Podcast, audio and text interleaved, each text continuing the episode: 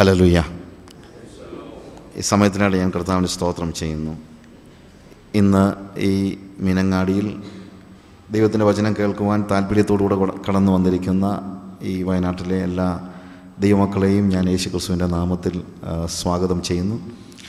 നമ്മൾ ഈ 3 ദിവസങ്ങളിൽ കർത്താവിൻ്റെ വചനം പഠിക്കാനായിട്ട് സമയമെടുക്കുകയാണ്. കർത്താവിൻ്റെ വചനം പഠിപ്പിക്കുവാൻ ഏറിയ വർഷങ്ങളായി, 3 പതിറ്റാണ്ടിൽ കൂടുതലായിട്ട്, 30-37 വർഷമായിട്ട് ദൈവവചനം പ്രസംഗിക്കാൻ എനിക്ക് കഴിഞ്ഞിട്ടുണ്ട്.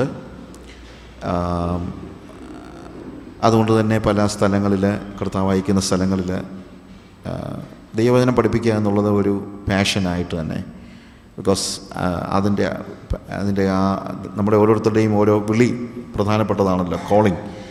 അപ്പോൾ ഓരോരുത്തർക്ക് ദൈവം കൊടുത്തിട്ടുള്ള ഓരോ കോളിംഗ് ഉണ്ട്, വിളിയുണ്ട്. അത് മാത്രമേ ഒരാൾ ചെയ്യൂ എന്നൊന്നുമില്ല. ഇപ്പം ദൈവവചനം പഠിപ്പിക്കാനാണ് ദൈവം എന്നെ വിളിച്ചത് എന്നുള്ളത് കൊണ്ട് രോഗികളായി ആരെങ്കിലും വരുമ്പോൾ ഞാൻ അവർക്ക് വേണ്ടി പ്രാർത്ഥിക്കത്തില്ലെന്നൊന്നുമില്ല. രോഗിയായ ഒരാൾ നമ്മുടെ മുമ്പിൽ വരുമ്പോൾ അവർക്ക് വേണ്ടി പ്രാർത്ഥിക്കാൻ നമുക്ക് കഴിയണം. ദൈവവചനം പ്രസംഗിക്കേണ്ട സമയത്ത് അത് പ്രസംഗിക്കാൻ കഴിയണം, അത് പഠിപ്പിക്കേണ്ട സമയത്ത് പഠിപ്പിക്കാൻ കഴിയണം. ദൈവം നമ്മളെ ഈ ശുശ്രൂഷകൾ ഫലമേൽപ്പിച്ചിരിക്കുകയാണ്. നമ്മൾ 1 പത്രോസിൻ്റെ ലേഖനം 4-ാം അധ്യായം, ഞാൻ പറഞ്ഞു പോകുന്ന നമ്മുടെ വിഷയത്തിലേക്ക് കടന്നിട്ടില്ല, അതുകൊണ്ട് ഞാൻ ഒരു ഇൻട്രൊഡക്ഷൻ എന്ന നിലയിൽ പറയുകയാണ്. അതിൻ്റെ 4-ാം അധ്യായത്തിൻ്റെ 10-ാം വാക്യത്തിൽ പറഞ്ഞിരിക്കുന്നൊരു കാര്യമുണ്ട്. ഓരോരുത്തർക്ക് ലഭിച്ച വിവിധമായ ദൈവകൃപയുടെ നല്ല ഗ്രഹവിചാരകന്മാരായി അതിനെക്കൊണ്ട് അന്യോന്യം ശുശ്രൂഷിപ്പിൻ. വിവിധമായ ദൈവകൃപ, manifold grace. അപ്പം നമുക്കൊക്കെ ദൈവം ഒരു കൃപ തന്നെയൊന്നുമല്ല തന്നിരിക്കുന്നത്, വിവിധമായ കൃപ കർത്താവ് നമുക്ക് നൽകിയിരിക്കുന്നു. വിവിധമായെന്ന് പറഞ്ഞു കഴിഞ്ഞാൽ പല എന്ന അർത്ഥത്തേക്കാൾ ഉപരിയായിട്ട് ദൈവം നമുക്ക് നൽകിയിരിക്കുന്നത് കൃപയാണ്. വിവിധമായ ദൈവ കൃപകളുടെ എന്നല്ല അവിടെ എഴുതിയിരിക്കുന്നത്, ദൈവ കൃപയുടെ. ദാറ്റ് മീൻസ്, അതിൻ്റെ അർത്ഥം ദൈവകൃപ നമുക്ക് നൽകിയിരിക്കുന്നെങ്കിൽ അതിന് വിവിധമായ മാനങ്ങളുണ്ട്. manifold grace, manifold. പലരും സുവിശേഷകരായതുകൊണ്ടാണ് ഞാൻ ഈ കാര്യത്തെക്കുറിച്ച് ഒന്നുകൂടെ ഒന്ന് ഉറപ്പിച്ച് പറയുന്നത്. പരിശുദ്ധാത്മവരങ്ങളെക്കുറിച്ചുള്ള എൻ്റെ മെസ്സേജസ് അതിനകത്ത് ഞാൻ ഈ കാര്യത്തെക്കുറിച്ച് വിശദമാക്കിയിട്ടുണ്ട്. അപ്പോൾ ദൈവകൃപ നമ്മിലേക്ക് ദൈവം ഒഴുക്കി തരുമ്പോൾ എങ്ങനെയാണ് അത് manifold ആകുന്നത് എന്ന് ചോദിച്ചാൽ, അത് നമ്മിൽ ഇരിക്കാൻ വേണ്ടിയാണെങ്കിൽ manifold ആകത്തില്ല, അല്ലെങ്കിൽ വിവിധമാകത്തില്ല. ദൈവം നമ്മിലേക്കൊരു കൃപയെ തരുന്നത് മറ്റുള്ളവരിലേക്ക് നമ്മുടെ കൃപ ഒഴുകിപ്പോകാനാണ്. ദൈവം ഒരിക്കലും നമ്മളിലിരിക്കാനായിട്ടൊന്നും നമുക്ക് തരത്തില്ല. നമുക്കങ്ങനെ ആഗ്രഹം, അതെ, എനിക്ക് കിട്ടുന്നത് എനിക്ക് ഇരിക്കണമെന്നുള്ളതാണ് നമ്മുടെ ആഗ്രഹം. പക്ഷേ എനിക്ക് ഇരിക്കാനായിട്ട് ദൈവം ഒരിക്കലും ഒന്നും തരത്തില്ല. എല്ലാം കൊടുക്കാനായിട്ടാണ് തരുന്നത്, ഇരിക്കാനല്ല തരുന്നത്. എന്തിനാണ് തരുന്നത്? കൊടുക്കാനാണ്. അതെന്താണെങ്കിലും, അത് ആരോഗ്യമാണെങ്കിലും സമയമാണെങ്കിലും പണമാണെങ്കിലും ദൈവകൃപയാണെങ്കിലും. അതുകൊണ്ടാണ് അവിടെ പറയുന്നത്, ഓരോരുത്തർക്ക് ലഭിച്ച ദൈവകൃപയുടെ വിവിധമായ ദൈവകൃപയുടെ നല്ല ഗ്രഹവിചാരകന്മാരായിക്കൊണ്ട് അതിനെക്കൊണ്ട് അന്യോന്യം ശുശ്രൂഷിപ്പിൻ. ജീവിതത്തിൽ ദൈവം തരുന്ന ഒന്നും നിങ്ങൾക്ക് വെച്ചുകൊണ്ടിരിക്കാനായിട്ട് ദൈവം തരത്തില്ല. ദൈവം തരുന്നതെല്ലാം എന്തിനു വേണ്ടിയാണെന്നറിയാമോ? ഒഴുക്കിക്കൊടുക്കാൻ വേണ്ടിയാണ്. ഇത് നമ്മൾ അടിസ്ഥാനപരമായി മനസ്സിലാക്കണം. അതുകൊണ്ട് ദൈവം നിങ്ങൾക്ക് തരുന്ന ഏത് പ്രാർത്ഥിക്കാനുള്ള കൃപയാണെങ്കിൽ നിങ്ങൾക്ക് വേണ്ടി പ്രാർത്ഥിക്കാനുള്ള കൃപയല്ല കർത്താവ് നിങ്ങൾക്ക് തരുന്നത്, മറ്റുള്ളവർക്ക് വേണ്ടി പ്രാർത്ഥിക്കാനുള്ള കൃപയാണ് ദൈവം തരുന്നത്. നമ്മുടെയൊക്കെ ഭയങ്കര പ്രാർത്ഥനാ വരമുള്ളവരുണ്ട്, പക്ഷെ പ്രാർത്ഥിക്കുന്നത് മുഴുവൻ അവർക്ക് വേണ്ടി തന്നെയാണെന്നുള്ളതേ ഉള്ളൂ, അല്ലേ? 2 മണിക്കൂർ 3 മണിക്കൂറൊക്കെ അങ്ങ് പ്രാർത്ഥിച്ചു കളയും. പക്ഷേ പ്രാർത്ഥിക്കുന്ന ആർക്ക് വേണ്ടിയാണ്? അവർക്ക് വേണ്ടി. ഞാൻ പറയട്ടെ പ്രിയമുള്ളവരെ, നിങ്ങൾ വളരെ തെറ്റിപ്പോയിരിക്കുന്നു. കാരണം ദൈവം പ്രാർത്ഥിക്കാനുള്ള വരം പോലും തരുന്നത് ആർക്ക് വേണ്ടി? പ്രാർത്ഥിക്കാൻ വേണ്ടിയല്ല, നമുക്ക് വേണ്ടി പ്രാർത്ഥിച്ചോ. നമുക്ക് വേണ്ടി പ്രാർത്ഥിക്കരുതെന്നൊന്നും ഞാൻ പറയുന്നില്ല. പക്ഷേ നമുക്ക് വേണ്ടി പ്രാർത്ഥിക്കേണ്ടത് നമ്മളല്ല, നമുക്ക് വേണ്ടി പ്രാർത്ഥിക്കേണ്ടത് മറ്റുള്ളവരാണ്. ഞാൻ പണ്ട് എഴുതിയ ഒരു ആർട്ടിക്കിളിൽ ഞാനിങ്ങനെ പറഞ്ഞൊരു കാര്യമുണ്ട്. സ്വർഗത്തിൽ നരകത്തിലും സ്വർഗത്തിലും നിങ്ങൾക്കറിയാമല്ലോ, അതിൻ്റെ വ്യത്യാസം അറിയാമല്ലോ, ഒത്തിരി വ്യത്യാസങ്ങളുണ്ട്. പക്ഷേ ഒരു കഥയാണ്, ഒരു ഭാവനയാണ്.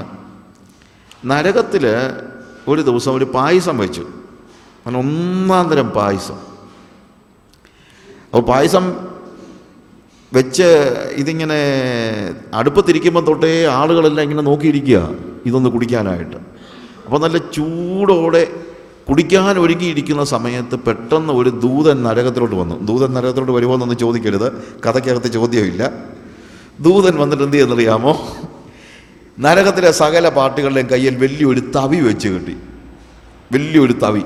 അപ്പം കയ്യിൽ ഇവിടം തൊട്ട് ഇവിടം വരെയുള്ള ഒരു തവി അങ്ങ് വെച്ച് കിട്ടി. വെച്ച് കിട്ടിക്കഴിഞ്ഞാൽ പിന്നെ പറ്റുന്ന പ്രശ്നമുണ്ടോ, കൈ എന്ത് ചെയ്യാൻ പറ്റത്തില്ല, മടക്കാൻ പറ്റത്തില്ല. അപ്പോൾ ചൂട് പായസം എല്ലാം റെഡിയായി കഴിഞ്ഞപ്പോൾ ഓരോരുത്തരും പായസം കോരി കുടിക്കാനായിട്ട് തുടങ്ങി. പക്ഷെ കുടിക്കാൻ ഇങ്ങനെ വെച്ചപ്പോഴത്തേക്ക് എന്ത് ചെയ്തു, കൈകൾ ഇവിടെ വീണു. വീണപ്പോൾ കൈ ഒന്ന് കുടഞ്ഞു, കുടഞ്ഞപ്പോൾ മറ്റുള്ളവൻ്റെ മുഖത്ത് വീണു. അവൻ ഇവനെ തല്ലി, ഒന്നാമതവിടെ തല്ലു അടിയും ബഹളമാണ്. പിന്നെ അതിൻ്റെ കൂട്ടത്തിൽ ഈ പായസത്തിൻ്റെ ഗതികേട് വന്നതോടുകൂടെ പിന്നെ പറയേണ്ട കാര്യമില്ലല്ലോ, അടിയോടടി. നരകം ഒന്നാമതൊരു മെസ്സാണെന്ന് നിങ്ങൾക്കറിയാം. അതുകൂടെ ആയപ്പോഴത്തേക്ക് നരകത്തിൻ്റെ ഗതി ഒന്ന് ആലോചിച്ച് നോക്കി, അടിയും പിടിയും ബഹളവും എല്ലാം കൂടെ ഭയങ്കര ബഹളം. സ്വർഗത്തിലും പായസം വെച്ചു. സ്വർഗത്തിൽ പായസം വെച്ചപ്പോൾ നിങ്ങളാരും ചിന്തിക്കരുത് വ്യത്യാസം എന്തായാലും. നല്ല പായസം, നരകത്തിലെ പായസവും നല്ല പായസമായിരുന്നു, സ്വർഗത്തിലെ പായസവും നല്ല പായസം.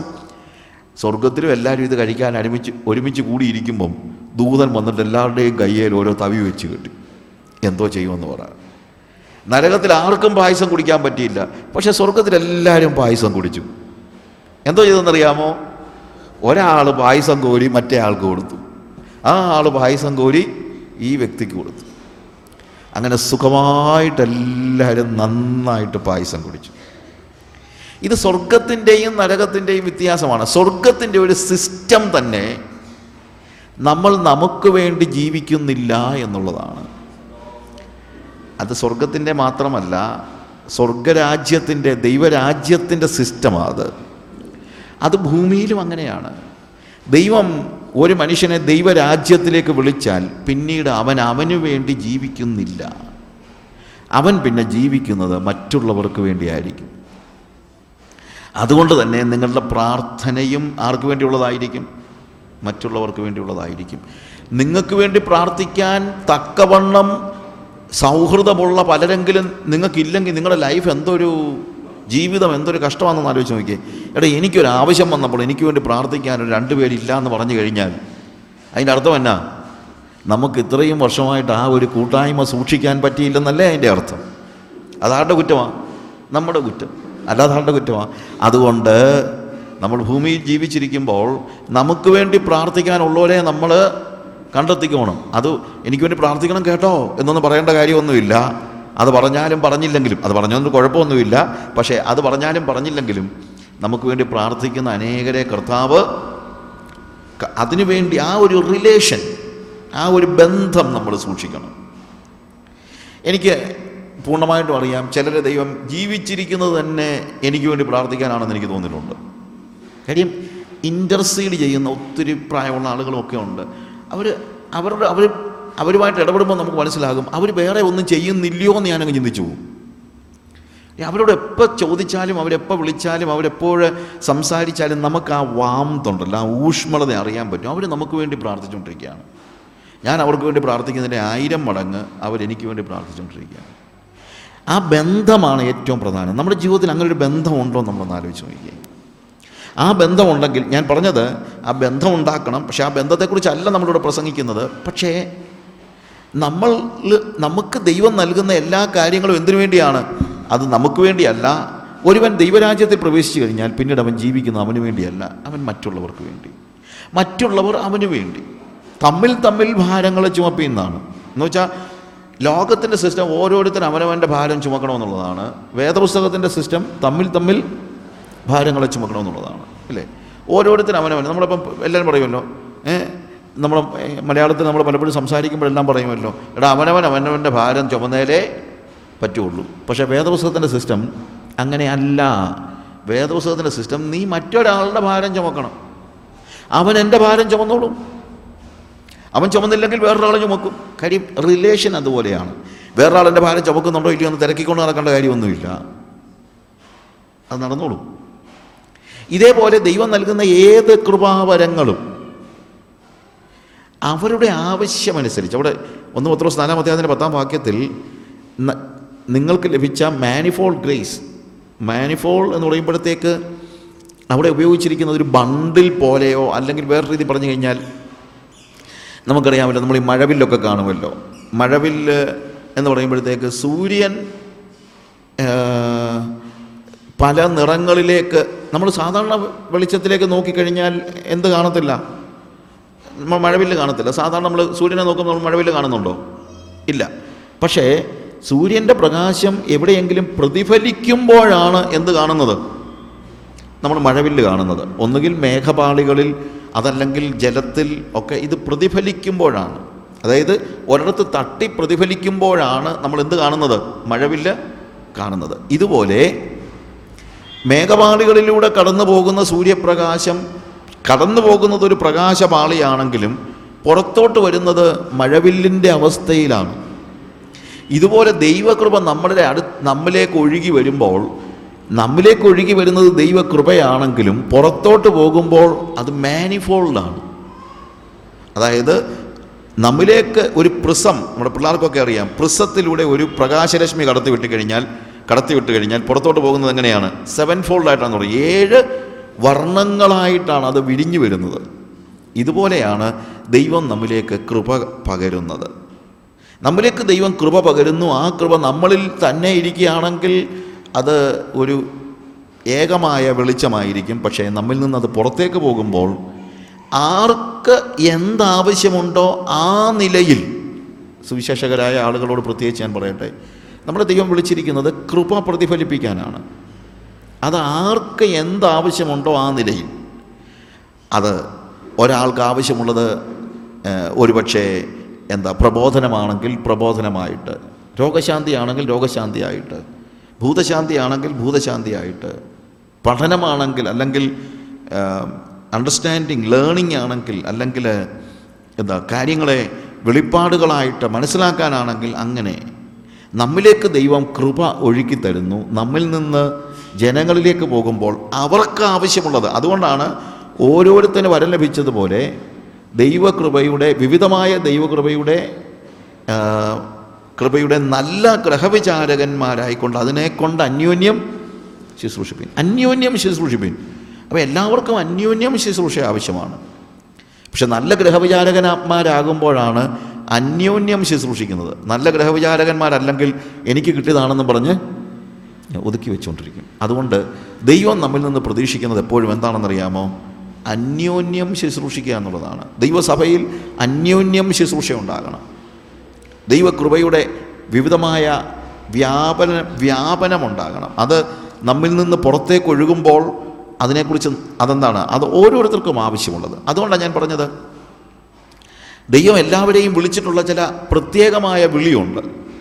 ആ വിളി മാത്രമേ ഞാൻ ചെയ്യത്തുള്ളൂ എന്ന് നമ്മൾ പറഞ്ഞിട്ട് അർത്ഥമൊന്നുമില്ല.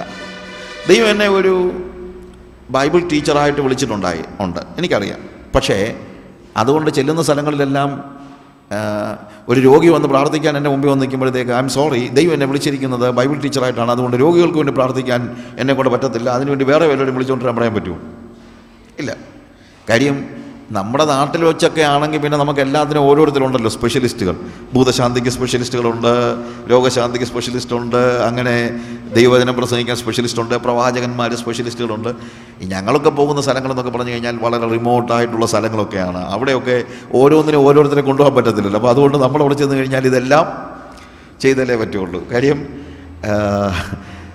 ദൈവകൃപ നമുക്ക് എപ്പോഴും നൽകുന്നത് നമുക്ക്, ശരിക്കും പറഞ്ഞാൽ അത് നമുക്ക് വേണ്ടിയല്ല, ആർക്ക് വേണ്ടിയാണ്, മറ്റുള്ളവർക്ക് വേണ്ടിയാണ്. കൃപാവരങ്ങളെക്കുറിച്ച് മനസ്സിലാക്കേണ്ട ഒരു പ്രധാനപ്പെട്ട കാര്യം ഇതാണ്. നമ്മുടെ നാട്ടിൽ പറ്റിയിരിക്കുന്ന, നമ്മുടെ സഭകളിൽ പറ്റിയിരിക്കുന്ന ഒരു വലിയ ഒരു ചിന്ത കൃപാവരം ഉള്ളവന് വേണ്ടിയാണെന്ന്. പ്രിയമുള്ളവരെ, കൃപാവരം ദൈവം നൽകുന്നത് കൃപാവരമുള്ളവന് വേണ്ടിയല്ല. എന്തിനു വേണ്ടിയാണ്? മറ്റുള്ളവർക്ക് വേണ്ടിയാണ്, ആവശ്യത്തിലിരിക്കുന്ന ആളുകൾക്ക് വേണ്ടിയാണ്. അത് നിങ്ങൾ തിരിച്ചറിയണം. കൃപാവരം എനിക്ക് വേണ്ടി ഉള്ളതാണെന്ന് ചിന്തിക്കുമ്പോഴാണ് നമ്മൾ അഹങ്കാരിയാകുന്നത്. അല്ലെങ്കിൽ അഹങ്കാരിയാകത്തില്ല. ഞാൻ ചിലപ്പോൾ ആലോചിച്ചിട്ടുണ്ട്, ദൈവം എനിക്ക് രോഗശാന്തി വരം തന്നെന്ന് വെച്ചു, രോഗികളില്ലെങ്കിൽ ഞാൻ എന്തോ ചെയ്യും? ഇതുകൊണ്ട് വല്ല ഗുണമുണ്ടോ? ഇല്ല. അപ്പോൾ രോഗികളാണ് എൻ്റെ രോഗശാന്തി വരത്തെ വിലയുള്ളതാക്കുന്നത്. അപ്പോൾ അതുകൊണ്ട് ഞാൻ രോഗികളോട് നന്ദിയുള്ളവനായിരിക്കണം ഒരു കണക്കിൽ പറഞ്ഞു കഴിഞ്ഞാൽ. എന്നു ചോദിച്ചു കഴിഞ്ഞാൽ അവരില്ലെങ്കിൽ എൻ്റെ രോഗശാന്തി വരം എല്ലായിടത്തും എനിക്ക് ഒന്ന് പ്രയോഗിച്ച് നോക്കാൻ പോലും പറ്റത്തില്ല. നിങ്ങൾ ആലോചിക്കണം. അപ്പോൾ പിന്നെ എന്തിനാണ് രോഗശാന്തി വരം ഉണ്ടെന്ന് പറഞ്ഞ ഒരാൾ കിടന്ന് ചാകാൻ തുടങ്ങുന്നത്? കർത്താവിൽ രോഗികളെ കാണുന്നു, അവരോട് മനസ്സലിവുള്ളത് കൊണ്ട് അവരെ സൗഖ്യമാക്കാനുള്ള ആ കൃപയുടെ ടൂൾ നിങ്ങളുടെ ഈ തന്നിരിക്കുന്നു. അതങ്ങ് പ്രയോഗിച്ചാൽ മതി. അതിനൊന്നും കിടന്ന് അലക്കുകയും വിളിക്കുകയും സ്റ്റേജെ കയറ്റി കൈ കൊട്ടിക്കുകയും ഒന്നും ആവശ്യമില്ല. നമ്മുടെയൊക്കെ വലിയ പ്രശ്നം എന്താണ്? എന്തെങ്കിലും ഒന്ന് നടന്നാൽ പിന്നെ ഇരിക്കപ്പെടുകയില്ല. ഞാൻ ചിലപ്പോഴും ആലോചിച്ചിട്ടുണ്ട്, ഈ പ്രവാചകന്മാരും ഒക്കെ വന്നു കഴിഞ്ഞിട്ട് അല്ലെങ്കിൽ ഇങ്ങനെയുള്ള കൃപാവരങ്ങളുള്ളവരൊക്കെ വന്നിട്ട് സഭായോധനം എന്ന് പറയുന്നതെന്നറിയാമോ? സഭ വന്നിരിക്കുമ്പോഴത്തേക്ക് ഞാൻ മാവേലിക്കരയിലായിരുന്നപ്പോൾ 7 ഭൂതങ്ങളെ പുറത്താക്കി, ഞാൻ ചെന്നൂർക്കരയിലായിരുന്നപ്പോൾ ക്യാൻസർ രോഗിയെ സൗഖ്യമാക്കി. ഞാൻ ചിലപ്പോൾ ആലോചിച്ചിട്ടുണ്ട്, യേശു കർത്താവ് എപ്പോഴെങ്കിലും പറഞ്ഞിട്ടുണ്ട്, ഞാൻ കഫർദൗമിലായിരുന്നപ്പോൾ 7 ഭൂതങ്ങളെ പുറത്താക്കി, ഞാൻ ഗലീലയിലായിരുന്നപ്പോൾ 4 കുഷ്ഠരോഗികളെ സൗഖ്യമാക്കിയെന്നുമല്ലോ കർത്താവ് പറഞ്ഞിട്ടുണ്ടോ? ഇല്ലല്ലോ.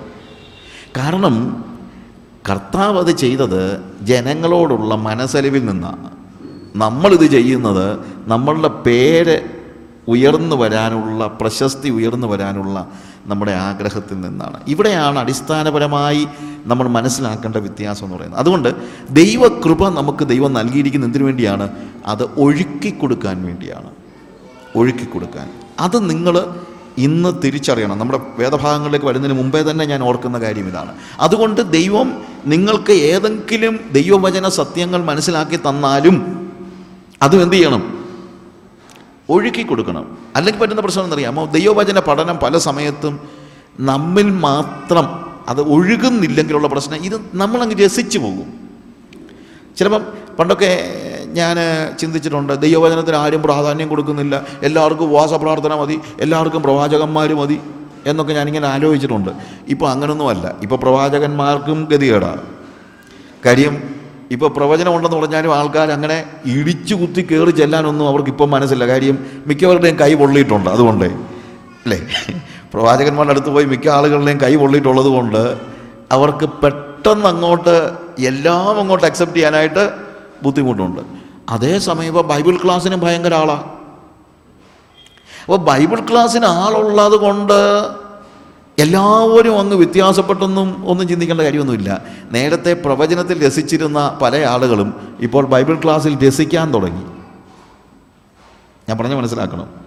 പറയും, ബ്രദറെ ഞാൻ ഇതുവരെ അത് കേട്ടിട്ടില്ല കേട്ടോ, ഒരു പുതിയ പോയിൻ്റാണ് ബ്രദർ പറഞ്ഞത്. അപ്പോൾ പുതിയ പോയിൻ്റ് തിരക്കിയാണ് ഇപ്പം പലപ്പോഴും ആൾക്കാർ ഇവിടെ വരുന്നത്, ബൈബിൾ ക്ലാസ്സിന് വരുന്നത്. അതുകൊണ്ട് ബൈബിൾ ക്ലാസ്സിന് ആൾ കൂടുന്നത് കണ്ടുകൊണ്ട് മാത്രം നമ്മളങ്ങ് ആശ്വസിക്കുകയൊന്നും വേണ്ട. നമുക്ക് എന്താണ് ആവശ്യമായിരിക്കുന്നതെന്ന് ചോദിച്ചാൽ രൂപാന്തരീകരണമാണ്. നമ്മളിലേക്ക് കടന്നു വരുന്നതായ ദൈവവചനം നമുക്ക് രൂപാന്തരം ഉണ്ടാക്കണം. രൂപാന്തരം ഉണ്ടാക്കിയാൽ അത് മറ്റുള്ളവരിലേക്ക് പകരപ്പെടും. നമ്മൾ സ്നേഹത്തെക്കുറിച്ച് പഠിച്ചു എന്ന് വയ്ക്കുക. ഞാനൊരു ചെറിയ ഉദാഹരണം. സ്നേഹത്തെക്കുറിച്ച് നമ്മൾ പഠിച്ചു കഴിഞ്ഞിട്ട് സ്നേഹത്തെക്കുറിച്ച് 27 കൂട്ടം കാര്യങ്ങൾ പഠിച്ചിട്ട് കാര്യമൊന്നുമില്ല, നമുക്ക് സ്നേഹിക്കാൻ കഴിയുന്നില്ലെങ്കിൽ, ഇല്ലേ? എന്നാൽ സ്നേഹത്തെക്കുറിച്ച് 27 കൂട്ടം ഒന്നും പഠിക്കേണ്ട, 2 കൂട്ടം കാര്യങ്ങളെ പഠിച്ചോളൂ എന്ന് ചോദിച്ചാൽ ബാക്കിയൊന്നും നമുക്ക് അറിയത്തുപോലുമില്ല. എന്നാലും സ്നേഹിക്കാൻ തുടങ്ങിയാൽ നമ്മുടെ ഭവനത്തിൽ വ്യത്യാസം ഉണ്ടാകും. നമ്മുടെ ഭവനത്തിൽ വ്യത്യാസം ഉണ്ടാകുമ്പോൾ അയൽവക്കത്ത് വ്യത്യാസം ഉണ്ടാകും എന്ന് തന്നെയല്ല, നമ്മുടെ സഭയിൽ വ്യത്യാസം ഉണ്ടാകും, നമ്മുടെ പ്രസംഗത്തിൽ വ്യത്യാസം ഉണ്ടാകും, നമ്മളുടെ സംസാരത്തിൽ വ്യത്യാസം ഉണ്ടാകും, രൂപാന്തരം ഉണ്ടാകും. അപ്പോൾ ദൈവവചനം എന്തിനു വേണ്ടിയാണ്? നമ്മൾ രൂപാന്തരം ഉണ്ടാക്കാൻ വേണ്ടിയാണ്. അതുകൊണ്ട് രൂപാന്തരം ഉണ്ടാകാൻ ആഗ്രഹമില്ലെങ്കിൽ വെറുതെ നിങ്ങളിവിടെ വന്നിരിക്കരുതേ, ഒരാവശ്യവുമില്ല. രൂപാന്തരത്തിന് വേണ്ടിയുള്ളൊരു വലിയൊരു മനസ്സും ആഗ്രഹവും നമുക്കുണ്ടാകണം. രൂപാന്തരം ഉണ്ടാകുമ്പോൾ നമ്മുടെ ജീവിതം മറ്റുള്ളവർക്ക് വേണ്ടിയാകും. അത് മറ്റുള്ളവരിലേക്ക് വ്യാപരിക്കുന്നത് നമുക്ക് കാണാനായിട്ട് പറ്റും, വ്യാപരിക്കുന്നത്. അതുകൊണ്ട് നിങ്ങൾ ഭയങ്കരമായിട്ട് വ്യത്യസ്തരാകുന്നത് നിങ്ങൾ അത് വളരെ നിങ്ങളുടെ ജീവിതത്തിൽ ഒരു വലിയ വ്യത്യാസം ഉണ്ടാകുന്നത് നിങ്ങൾക്കും മറ്റുള്ളവർക്കും തിരിച്ചറിയാൻ പറ്റും. ഒരു പക്ഷേ ഇതിൻ്റെ അകമ്പൊരുളൊന്നും നിങ്ങൾക്ക് മനസ്സിലായി കാണത്തില്ല. മനസ്സിലായാൽ നല്ല കാര്യം, മനസ്സിലായില്ലെങ്കിലും ഒരു പലചരക്ക് കട നടത്തിക്കൊണ്ടിരുന്ന ഒരാൾ ഒരിക്കൽ ഒരു ബൈബിൾ ക്ലാസ്സിന് പോകാൻ ആയിട്ട് പ്ലാൻ ചെയ്തു. ഇയാൾക്ക് വലിയ വിദ്യാഭ്യാസവും മറ്റുമുള്ള ആളല്ല. അയാൾ ഭാര്യയോട് പറഞ്ഞു, ഇനി നമുക്ക് അവിടെ ഒരു ബൈബിൾ ക്ലാസ് ഉണ്ട്, പോയേക്കാമെന്ന് പറഞ്ഞു. അവർ പറഞ്ഞു, ഓ എനിക്കൊന്നും നേരമില്ല, നിങ്ങൾ പോകുന്നേ പോകുന്നു പറഞ്ഞു. ഇയാളങ്ങ് പോയി, ഭാര്യ പോയില്ല. പോയിട്ട് തിരിച്ചു വന്നു കഴിഞ്ഞപ്പോഴത്തേക്ക് ഭാര്യ ചോദിച്ചു, എന്താ അവൾ ഇത്ര വലിയ കാര്യം പഠിപ്പിച്ചത്? ഇയാൾ പോയതിനുള്ള ഒരു ദേഷ്യം എല്ലാം കൂടെ വെച്ചുകൊണ്ടാണ്. ഉടനെ ഇയാൾ പറഞ്ഞു, അവിടെ പറഞ്ഞ കാര്യങ്ങളൊന്നും എനിക്ക് ശരിക്കും മനസ്സിലായില്ല, എന്നാലും ഞാനതെല്ലാം കേട്ടു. നിങ്ങൾക്ക് മനസ്സിലായില്ല, പിന്നെ നിങ്ങൾ പോയിട്ട് എന്താ ഗുണം? അല്ല, മനസ്സിലായില്ലെന്നല്ല, പക്ഷേ അതിൻ്റെ അദ്ദേഹം പറഞ്ഞ അത്രയും ഒന്നും എനിക്ക് അങ്ങോട്ട് കാര്യമായിട്ട് ഗ്രഹിക്കാനൊന്നും പറ്റിയില്ല. പിന്നെ നിങ്ങൾ എന്തിനാണ് മനുഷ്യനെ പോയത്? അദ്ദേഹം പറഞ്ഞ്, എന്തിനാ പോയെന്ന് ചോദിച്ചു കഴിഞ്ഞാൽ അതെനിക്ക് കാര്യമായിട്ട് മനസ്സിലായില്ലെങ്കിൽ ഒരു കാര്യം ഞാൻ പറയാം. നമ്മുടെ കടയിൽ നമ്മൾ തൂക്കുന്ന 1 കിലോ കട്ടി 950 ഗ്രാമേ ഉള്ളതെന്ന് നിനക്കറിയാമല്ലോ, പക്ഷെ നാളെ തൊട്ട് അത് 1 കിലോ തന്നെ ആയിരിക്കും. അവിടെ പറഞ്ഞു വന്നു, എനിക്ക് അത്രയൊന്നും മനസ്സിലായില്ല, പക്ഷെ നമ്മുടെ കടയിൽ തൂക്കുന്ന കട്ടി അറിയാമല്ലോ, 1 കിലോ കട്ടിയിൽ 50 ഗ്രാം ചുരണ്ടി മാറ്റിയിരിക്കുക. അപ്പോൾ ഓരോ 1 കിലോ തൂക്കുമ്പോഴും 50 ഗ്രാം കുറവുണ്ട്. അപ്പം നമ്മുടെ കടയിൽ തൂക്കിക്കൊണ്ടിരിക്കുന്ന കട്ടി, 1 കിലോ കട്ടി 950 ഗ്രാമേ ഉള്ളതെന്ന് നിനക്കറിയാമല്ലോ, പക്ഷെ നാളെ തൊട്ട് 950 അല്ല, അത് എത്ര തന്നെ ഉണ്ടായിരിക്കും? 1 കിലോ തന്നെ ഉണ്ടായിരിക്കും. ഇതാണ് വാസ്തവത്തിൽ ദൈവ സ്പർശനമുണ്ടാകുമ്പോൾ ഉണ്ടാകുന്ന വ്യത്യാസം എന്ന് പറയുന്നത്. ഈ രൂപാന്തരം നമ്മുടെ ജീവിതത്തിൽ സംഭവിക്കുന്നില്ലെങ്കിൽ ബാക്കിയുള്ള ഒരു കാര്യത്തിനകത്തും അർത്ഥം ഉണ്ടാകുന്നില്ല, അല്ലേ? അതുകൊണ്ട് ഈ ഒരു രൂപാന്തരത്തിനുള്ള മനസ്സ് നമുക്കുണ്ടാകണം. പിന്നെ ഞാൻ മറ്റൊരു കാര്യം പറയാം. യേശുക്രിസ്തുവിനെ സംബന്ധിക്കുന്ന ഏത് കാര്യവും നിങ്ങൾക്ക് ലാഭമല്ല, നഷ്ടമാണ് ഉണ്ടാക്കുന്നത്. ഈ മനുഷ്യൻ ദൈവവചനം കേട്ടില്ലായിരുന്നെങ്കിൽ അയാൾക്ക് എല്ലാ തൂക്കത്തിലും എന്തുണ്ടായിക്കൊണ്ടിരുന്നു? ലാഭം ഉണ്ടായിക്കൊണ്ടിരുന്നു. പക്ഷേ യേശുവിൻ്റെ വചനം രൂപാന്തരപ്പെടുത്തിയതോടുകൂടെ ഈ മനുഷ്യൻ എന്ത് സംഭവിക്കാൻ തുടങ്ങി? നഷ്ടം സംഭവിക്കാൻ തുടങ്ങി. നമ്മൾ പോപ്പുലർ പ്രസംഗകർ പറയുന്നതിനകത്തുള്ള ഒരു വ്യത്യാസം അതാണ്. പോപ്പുലർ പ്രീച്ചേഴ്സ് എല്ലാം പറയുന്നത് എന്നാണെന്നറിയാമോ? നീ യേശുവിനെ അറിയുമ്പോൾ മുതൽ നിനക്ക് ഭയങ്കര ലാഭം ഉണ്ടാകുമെന്നാണ്. അതല്ലേ എല്ലാവരും പറയുന്നത്, അല്ലേ? ടെലിവിഷൻ തുറന്നാൽ കേൾക്കുന്നത്, അത് ക്രൂസൈഡിന് പോയാൽ കേൾക്കുന്നത്, മീറ്റിങ്ങിന് പോയാലെല്ലാം കേൾക്കുന്നത്, നിങ്ങൾക്ക് ലാഭം ഉണ്ടാക്കാനായിട്ട് വരുന്നവനായ ഒരു യേശു. പക്ഷേ വേദപുസ്തകത്തിലെ യേശു മനുഷ്യന് ലാഭമല്ല, എല്ലാം നഷ്ടം ഉണ്ടാക്കുന്നു, നഷ്ടം. അപ്പോൾ അതുകൊണ്ട് നഷ്ടമുണ്ടാക്കുന്ന യേശുവിനെയാണ് ഞാൻ പ്രസംഗിക്കുന്നത്. നിങ്ങൾക്ക് അത്യാവശ്യം ഉണ്ടേ വന്നാൽ മതി കേട്ടോ. ലാഭം പ്രതീക്ഷിച്ചാണ് ഇവിടെ വരുന്നതെങ്കിൽ ഇവിടെ തന്നെ മീറ്റിങ്ങുകൾ ഇനിയും നടക്കും, നിങ്ങൾക്ക് അവിടെ വരാം. ഇഷ്ടംപോലെ മീറ്റിങ്ങുകൾ ഇവിടെ നടക്കുന്ന സ്ഥലമാണല്ലോ. ലാഭം തരുന്ന, ലാഭം കൊയ്യാൻ സഹായിക്കുന്ന യേശുവിനെ മനസ്സിലാക്കാനായിട്ട്. എന്നാൽ യഥാർത്ഥത്തിൽ ദൈവവചനം പഠിക്കുമ്പോൾ നമുക്ക് എന്തല്ല? ലാഭമല്ല, നഷ്ടമാണ് ഉണ്ടാകുന്നത്. അതുകൊണ്ട് പോൾ പറയുന്നത്, എനിക്ക് ഛേദമായിരുന്നതൊക്കെയും ഞാൻ ലാഭമെന്ന് എണ്ണുന്നു, ലാഭമായിരുന്നതൊക്കെയും ഞാൻ ഛേദമെന്ന് എണ്ണുന്നു. ലോകത്തിൻ്റെ കാഴ്ചപ്പാടിൻ്റെ നേരെ വിപരീത നിലയിലാണ് വേദപുസ്തകത്തിൻ്റെ കാഴ്ചപ്പാട്. അതുകൊണ്ട് ലോകത്തിൻ്റെ കാഴ്ചപ്പാട് പ്രസംഗിച്ചാലേ ആൾ കൂടത്തുള്ളായിരിക്കും. പക്ഷെ ലോകത്തിൻ്റെ കാഴ്ചപ്പാടിനനുസരിച്ച് പോയാൽ അതുതന്നെ അർത്ഥം, നമ്മൾ നഷ്ടത്തിലേക്കാണ് പോകുന്നതാണ്, ആത്യന്തികമായി നഷ്ടത്തിലേക്കാണ് പോകുന്നത്. കാരണം വിശാലമായ ഒരു വഴി എപ്പോഴും എങ്ങോട്ടായിരിക്കും? നാശത്തിലേക്കായിരിക്കും. നാരോ ആയിട്ടുള്ള ഇടുങ്ങിയ വഴി എപ്പോഴും എന്തിലേക്കുള്ളതാണ്? ജീവനിലേക്കുള്ളതാണ്. അപ്പോൾ മരണത്തിലേക്കും ജീവനിലേക്കുമുള്ള വഴി തിരഞ്ഞെടുക്കുന്നത് വലിയ പ്രയാസമാണ്. കാര്യം എല്ലാവരും പറയുന്നത് ഇത് ജീവനിലേക്കാണെന്ന്. ഇതാണ് ഇന്ന് പറ്റുന്ന ഒരു വലിയ ഒരു പ്രശ്നമെന്ന് പറയുന്നത്. കാര്യം ഒരാളെങ്കിലും പറയുന്നുണ്ടോ, ഞാൻ പ്രസംഗിക്കുന്നത് കേട്ട് കഴിഞ്ഞാൽ നിനക്ക് ഭയങ്കരമായിട്ട് അപകടമുണ്ടാകും, അല്ലെങ്കിൽ എന്നാലും പറയുന്നത്, എല്ലാവരും പറയുന്നത് ഇത്, നീ പറയുന്ന വചനം നിങ്ങൾ കേട്ട് കഴിഞ്ഞാൽ, നിങ്ങൾ അനുസരിച്ച് കഴിഞ്ഞാൽ നിങ്ങൾക്ക് ഭയങ്കര ലാഭം ഉണ്ടാകും, അല്ലെങ്കിൽ ജീവൻ ഉണ്ടാകും എന്നൊക്കെ പറയത്തുള്ളൂ. പക്ഷേ ഇത് ജീവനിലേക്കാണോ മരണത്തിലേക്കാണോ പോകുന്നതെന്നറിയാൻ നമ്മളൊക്കെ പാവങ്ങളല്ലേ, നമുക്കിതൊക്കെ മനസ്സിലാക്കാൻ വലിയ ബുദ്ധിമുട്ടാണ്. ഇതൊക്കെ ഇതിൻ്റെ ദൈവശാസ്ത്രമൊക്കെ പറഞ്ഞ് മനസ്സിലാക്കിയൊന്നും നമുക്കൊരു പക്ഷേ ഇതെല്ലാം ഗ്രഹിക്കാനുള്ള കഴിവൊന്നും സാധാരണക്കാരായ നമുക്കൊന്നും കാണത്തില്ല. എന്നാലും ഒരു കാര്യം കർത്താവ് പറഞ്ഞു, എന്ത്? ജീവനിലേക്ക് പോകുന്ന വഴി ഇടുക്കമുള്ളതും അതിൻ്റെ പാതിൽ ഇടുക്കമുള്ളതും വഴി ഞെരുക്കവും ആണ്. നാശത്തിലേക്ക് പോകുന്ന വഴി വിശാലവും വാതിൽ വലിപ്പമേറിയതും വഴി വിശാലവുമാണ്. എന്നിട്ട് അതിൻ്റെ നേരെ താഴെ പറയാണ്, കള്ളപ്രവാചകന്മാരെ സൂക്ഷിച്ചു കൊള്ളുക. അപ്പോൾ കള്ളപ്രവാചകന്മാരെ മനസ്സിലാക്കാൻ എന്തോരം പ്രയാസമാണ്. കാര്യം പ്രവചിക്കുന്നത് അച്ചട്ടായിട്ടുള്ള നമ്മളോട് പച്ചലയും കത്രികയും പോലാണെന്നൊക്കെ നമ്മൾ പറയുമല്ലോ. അങ്ങനെ പറയുന്ന പാട്ടുകളെ പിറ്റേ ദിവസം നമ്മൾ കേൾക്കുന്നത് എന്താ, വളരെ മോശമായ കാര്യങ്ങളാണ് അവരെക്കുറിച്ചൊക്കെ നമ്മൾ കേൾക്കുന്നത്. അപ്പം നമ്മളെങ്ങനെയാണ് ഒരു പ്രവചനം നിവൃത്തിയായതുകൊണ്ട് ഇയാൾ സത്യപ്രവാചകനാണെന്ന് പറയാൻ പറ്റത്തില്ലല്ലോ, ഇല്ലേ? അങ്ങനെ ഒരിക്കലും പറയാൻ പറ്റത്തില്ല. ഒരാൾ പറയുന്നത് നിങ്ങളുടെ ജീവിതത്തിലെ പഴയ എന്തെങ്കിലും ഒരു കാര്യങ്ങൾ ഇതുവരെയും നിങ്ങൾ ആരോടും വെളിപ്പെടുത്താതിരുന്ന ഒരു രഹസ്യം വന്ന് പറഞ്ഞാൽ ഉടനെ നിങ്ങൾ പറയും, എൻ്റെ സൂസമ്മേ അങ്ങേരെ വീട്ടിലൊന്ന് വിളിക്കണേ, എൻ്റെ ജീവിതത്തിൽ ഞാൻ ഇന്നുവരെയും പറയാഞ്ഞ കാര്യങ്ങളൊക്കെ എന്നോട് പറഞ്ഞൊരു പ്രവാചകൻ വന്നിട്ടുണ്ട് എന്നൊക്കെ പറഞ്ഞില്ലയോ നിങ്ങളെല്ലാവരെയും പരിചയപ്പെടുത്തുകയൊക്കെ ചെയ്യുന്നത്. പക്ഷേ വീട്ടിൽ കയറ്റാൻ കൊള്ളാമോ ഇല്ലയോ എന്നുള്ളത് നേരത്തെ ആലോചിച്ചിട്ട് വേണം ഈ അച്ചട്ട് പ്രവചിക്കുന്നവനെയൊക്കെ വീട്ടിൽ കയറ്റാനായിട്ട്, ഇല്ലേ? കാര്യം പ്രവചനം ശരിയായതുകൊണ്ട് മാത്രം അയാൾ ഒരു ദൈവിക പ്രവാചകനായിരിക്കണമെന്ന് നിർബന്ധമില്ല. ഒരാൾ ദൈവികനാകുന്നത് അയാളുടെ പ്രവചനത്തിൻ്റെ ശ്രേഷ്ഠത കൊണ്ടല്ല, ഒരാൾ ദൈവികനാകുന്നത് അയാളിൽ ദൈവിക സ്വഭാവം പ്രതിഫലിക്കുന്നത് കൊണ്ടാണ്. ദൈവിക സ്വഭാവം പ്രതിഫലിപ്പിക്കാത്ത ഒരു ശുശ്രൂഷകൻ അയാൾ എത്ര ഉയർന്ന ശുശ്രൂഷ ചെയ്താലും എത്ര അത്ഭുത ശുശ്രൂഷ ചെയ്താലും നിങ്ങൾ അയാളെ ശ്രദ്ധിക്കേണ്ട കാര്യമില്ല. ദൈവിക ശുശ്രൂഷ ദൈവിക സ്വഭാവം പ്രതിഫലിപ്പിക്കാത്ത ഒരു വ്യക്തി എത്ര അത്ഭുത ശുശ്രൂഷ ചെയ്താലും ദൈവിക സ്വഭാവം പ്രതിഫലിപ്പിക്കാത്ത ഒരു വ്യക്തി നിങ്ങളുടെ ജീവിതത്തിലെ ഏത് രഹസ്യം വെളിപ്പെടുത്തിയാലും അയാളുടെ പുറകെ നിങ്ങൾ പോകേണ്ട കാര്യമില്ല.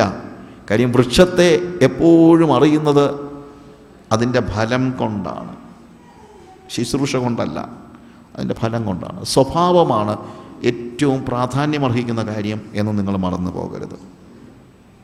അപ്പോൾ അതുകൊണ്ട് ഞാൻ പറഞ്ഞത്, നമ്മുടെ ജീവിതത്തിൽ ഈ ഓരോ ശുശ്രൂഷയുടെ കാര്യങ്ങളിലുമെല്ലാം നമ്മുടെ ജീവിതത്തിനെ കള്ളപ്രവാചകനെ മനസ്സിലാക്കാനായിട്ട് കർത്താവ് പറഞ്ഞ ഒരു വഴി വളരെ കൂളായിട്ട് മനസ്സിലാക്കാൻ പറ്റുന്നൊരു വഴിയാണ്.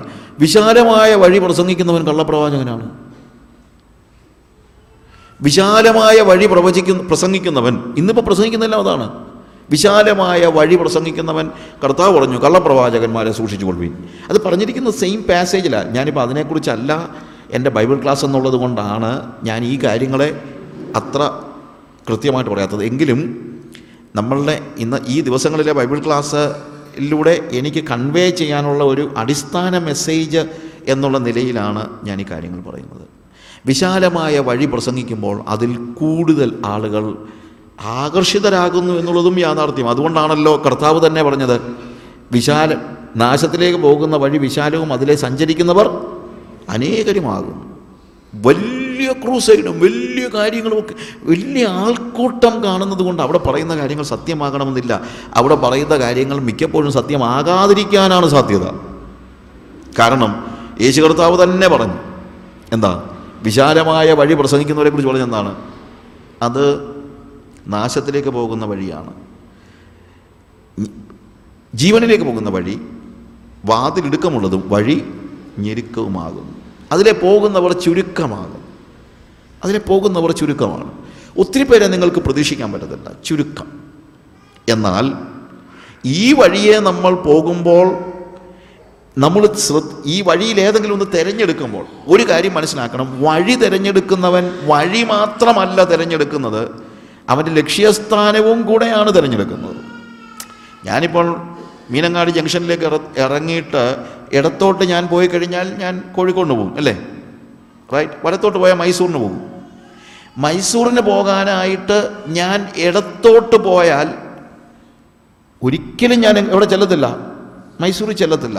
അപ്പോൾ മൈസൂരോ കോഴിക്കോടോ അല്ല ഞാൻ തിരഞ്ഞെടുക്കുന്നത്, ഞാൻ തിരഞ്ഞെടുക്കുന്നത് ഒരു വഴിയാണ്. പക്ഷേ വഴി തിരഞ്ഞെടുക്കുമ്പോൾ ഓട്ടോമാറ്റിക്കായിട്ട് ഞാൻ ചെന്നെത്തേണ്ട സ്ഥലം കൂടെ തിരഞ്ഞെടുക്കുകയാണ്. അവിടെയാണ് വഴി തിരഞ്ഞെടുക്കുന്നതിൽ നമ്മൾ എത്ര ജാഗരൂകരായിരിക്കണം എന്ന് നമ്മൾ അറിയേണ്ടത്. ഞാൻ പറഞ്ഞ മനസ്സിലായല്ലോ? അല്ല, വഴി തിരഞ്ഞെടുത്ത് സാരമില്ല ബ്രദറെ, നമുക്കിപ്പോൾ അറിയത്തില്ല, നമ്മൾ കണ്ടിട്ടില്ലല്ലോ, നമ്മൾ മൈസൂറും കണ്ടിട്ടില്ല, കോഴിക്കോടും കണ്ടിട്ടില്ല, ഒക്കെ ശരിയാണ്. പക്ഷെ വഴി തിരഞ്ഞെടുക്കുമ്പോൾ തന്നെ നിങ്ങൾ ഓർക്കണം, അത് ഒന്നുകിൽ നിങ്ങളെ കോഴിക്കോട്ടോ ഒന്നുകിൽ നിങ്ങളെ അത് അല്ലെങ്കിൽ നിങ്ങളെ മൈസൂരിലോ കൊണ്ടെത്തിക്കുമെന്ന് നിങ്ങൾ മറന്നു പോകരുത്. ഇതേപോലെ തന്നെ നിങ്ങൾ വിശാലമായ വഴി തിരഞ്ഞെടുക്കുമ്പോൾ വഴിയല്ല തിരഞ്ഞെടുത്തുള്ളോ എന്ന് ചിന്തിക്കരുത്. വഴി തിരഞ്ഞെടുക്കുമ്പോൾ തന്നെ അതിൻ്റെ ഡെസ്റ്റിനി നിങ്ങൾ തിരഞ്ഞെടുത്ത് കഴിഞ്ഞു. ഞാൻ പറഞ്ഞ മനസ്സിലാക്കണം. അതുകൊണ്ടാണ് നിങ്ങൾ വഞ്ചിക്കപ്പെട്ടു പോകരുത് എന്ന് പറയാൻ കാരണം. അവിടെയാണ് നമ്മൾ കൃത്യതയോടെ തിരിച്ചറിയേണ്ടതായ ഒരു വലിയ യാഥാർത്ഥ്യമാണ്. വഴി തിരഞ്ഞെടുക്കുന്നവൻ എന്തുകൂടെ തിരഞ്ഞെടുക്കുന്നു? സ്വാഭാവികമായും അതിൻ്റെ അന്ത്യസ്ഥലം കൂടെ തിരഞ്ഞെടുക്കുന്നു. വഴി മാത്രമായിരുന്നെങ്കിൽ ഈസി ആയിരുന്നു. കാര്യം ഇവർ കാണിക്കുന്ന വഴി മോശമല്ല. അവർ പറയുന്നു ഈ വഴിയിലേക്ക് നിങ്ങളൊന്ന് വാ, ഇവിടെ സന്തോഷമുണ്ട്, സമൃദ്ധിയുണ്ട്, ഇവിടെ ആനന്ദമുണ്ട്, അല്ലെങ്കിൽ ഇവിടെ പണമുണ്ട്, ഇവിടെ ഇവിടെ നിങ്ങൾക്ക് ആവശ്യമുള്ളതെല്ലാം നിങ്ങൾക്ക് ലഭിക്കുന്നു. ആവശ്യമുള്ളതെല്ലാം ഇവിടെ ലഭിക്കുന്നവൻ മനസ്സിലാക്കുന്നില്ല ഈ വിശാലമായ വഴിയിലൂടെ സഞ്ചരിച്ച് ചെന്നെത്തുന്നത് നാശത്തിലേക്കാണ്, മരണത്തിലേക്കാണെന്നുള്ളത് മനസ്സിലാക്കുന്നില്ല. എന്നാൽ ഇവിടെ ഞെരുക്കമുണ്ട്, പ്രയാസമുണ്ട്, കഷ്ടമുണ്ട്. അതാണ് കർത്താവിൻ്റെ വാക്കുകൾ. നിങ്ങൾ ഈ ക്രൂസൈഡ് പ്രീച്ചേഴ്സിൽ കർത്താവിൻ്റെ വാക്കുകൾ കേൾക്കുന്നുണ്ടോ? That is a question. കർത്താവ് എന്താണ്?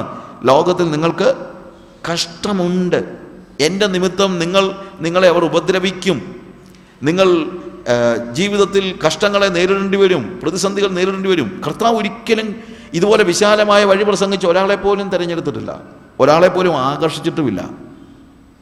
ഒരാളെപ്പോലും കർത്താവിൻ്റെ വഴി തിരഞ്ഞെടുത്ത ആരും ഈ പറയുന്നത് പോലെ സമൃദ്ധിയിലേക്ക് പോയിട്ടുമില്ല. യേശുവിൻ്റെ ശിഷ്യന്മാരിൽ ഒറ്റയൊരു വ്യക്തിയെ നിങ്ങൾക്ക് കാണിക്കാമോ? അവൻ യേശുവിനെ അനുഗമിക്കുമ്പോഴുണ്ടായിരുന്ന സാമ്പത്തിക നിലയേക്കാൾ മെച്ചപ്പെട്ട സാമ്പത്തിക നിലയിലേക്ക് കയറിയ ഒരു വ്യക്തിയെ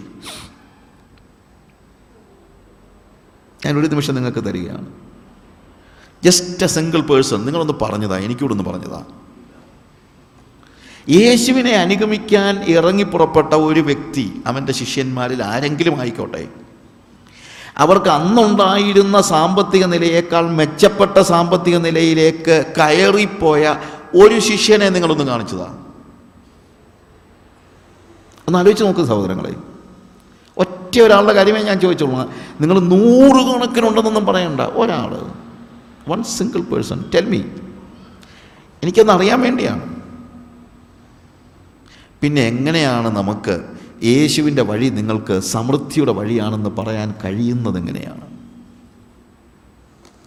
കർത്താവ് നമുക്ക് ആവശ്യമുള്ളത് നൽകാമെന്ന് വാഗ്ദത്തം ചെയ്തിട്ടുണ്ട്. യേശുവിൻ്റെ പിന്നാലെ വന്നതിന് ശേഷം പട്ടിണി കിടക്കണമെന്നൊന്നും ഞാൻ പറയുന്നൊന്നുമില്ല. എനിക്ക് പട്ടിണി അത്ര ഇഷ്ടമൊന്നുമല്ല. ഞാനൊരാളോട് പറഞ്ഞപ്പോഴത്തേക്ക്, ഒരു സമൃദ്ധിയുടെ പ്രവാചകനോട് പറഞ്ഞപ്പോഴത്തേക്ക് അദ്ദേഹം പറഞ്ഞു, യെസ് സാജു, ഞങ്ങളൊക്കെ പ്രോസ്പെരിറ്റിയുടെ പ്രവാചകന്മാർ, നിങ്ങളൊക്കെ പോവർട്ടിയുടെ പ്രവാചകന്മാർ. അതായത് ഞങ്ങളൊക്കെ പ്രസംഗിക്കുന്നത് മുഴുവൻ സമൃദ്ധിയാണ്, നിങ്ങൾ പ്രസംഗിക്കുന്നത് ദാരിദ്ര്യമാണ്. ഞാൻ പറഞ്ഞു എനിക്ക് ദാരിദ്ര്യമൊന്നും ഇഷ്ടമൊന്നുമല്ല, എനിക്ക് പോവർട്ടി ഒന്നും ഇഷ്ടമൊന്നുമല്ല, എനിക്ക് വല്ലതും കഴിക്കാനും കുടിക്കാനും ഒക്കെ കിട്ടണം.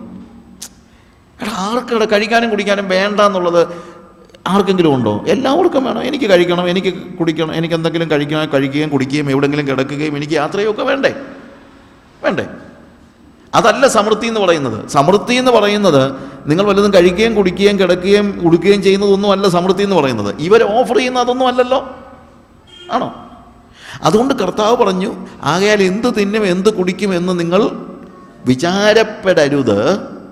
ഇതൊക്കെയും ജാതികൾ അന്വേഷിക്കുന്നു, സ്വർഗസ്ഥനായ നിങ്ങളുടെ പിതാവ് ഇതൊക്കെയും നിങ്ങൾക്ക് ആവശ്യമെന്ന് അറിയുന്നു. നിങ്ങൾ മുമ്പേ അവൻ്റെ രാജ്യവും നീതിയും അന്വേഷിപ്പീൻ, അതോടുകൂടെ ഇതൊക്കെയും നിങ്ങൾക്ക് ലഭിക്കും. ഇതൊക്കെയും എന്ന് പറയുമ്പോൾ നമ്മളിങ്ങനെ കൈ ഇങ്ങനെ വീശുകയൊന്നും വേണ്ട. അതിൻ്റെ മോളിൽ രണ്ടിടത്ത് പറഞ്ഞിട്ടുണ്ട് ഇതൊക്കെയും എന്താണെന്ന്. നമ്മുടെ കൈ ഇങ്ങനെ ഇതൊക്കെയും എന്ന് പറയുമ്പോഴത്തേക്ക് ആ ചൂണ്ടുവരലും കൊണ്ടൊരു ഒരു ഇതുണ്ട്, ഇതൊക്കെയും എന്ന് പറയുന്നത്. അങ്ങനൊന്നും ചൂണ്ടി പറയാനല്ല കർത്താവ് പറഞ്ഞത്, അതിൻ്റെ മോളിൽ പറഞ്ഞിട്ടുണ്ട്. ആകയാൽ എന്ത് തിന്നും എന്ത് കുടിക്കും എന്ത് ഉടുക്കും എന്ന് നിങ്ങൾ വിചാരപ്പെടരുത്. വറി ചെയ്യരുത്, ചിന്തിക്കരുതെന്നല്ല പറയുന്നത്, വറി ചെയ്യരുത്. നാളെ രാവിലെ എന്താണ് ബ്രേക്ക്ഫാസ്റ്റിനെന്ന് ചിന്തിക്കരുതെന്നല്ല വേദോസം പറയുന്നത്. അത് ചിന്തിച്ചെങ്കിലേ നമുക്ക് വൈകുന്നേരത്ത് ഉഴുന്നിടണോ അതോ അരി അരയ്ക്കണോ എന്നുള്ളത് തീരുമാനിക്കാൻ പറ്റുള്ളൂ. അതുകൊണ്ട് നാളെ രാവിലെ ബ്രേക്ക്ഫാസ്റ്റ് എന്താണെന്നുള്ളത് രാവിലെ ചിന്തിച്ച് കഴിഞ്ഞാൽ രാവിലെ ബ്രേക്ക്ഫാസ്റ്റ് കഴിക്കാൻ പറ്റിയില്ലെന്നിരിക്കും. ശരിയല്ലേ ഞാൻ പറഞ്ഞത്? സഹോദരിമാർക്ക് അത് പെട്ടെന്ന് മനസ്സിലാകും. അപ്പോൾ അതുകൊണ്ട് വൈകുന്നേരം നാളെ രാവിലെ എന്തോ ആ ബ്രേക്ക്ഫാസ്റ്റ് എന്നുള്ളത് ചിന്തിക്കരുതെന്നല്ല കർത്താവ് പറയുന്നത്. എന്താ പറയുന്നത്? വിചാരപ്പെടരുതെന്ന്. ചിന്തിക്കുന്നതും വിചാരപ്പെടുന്നതും രണ്ടും രണ്ടാണ്.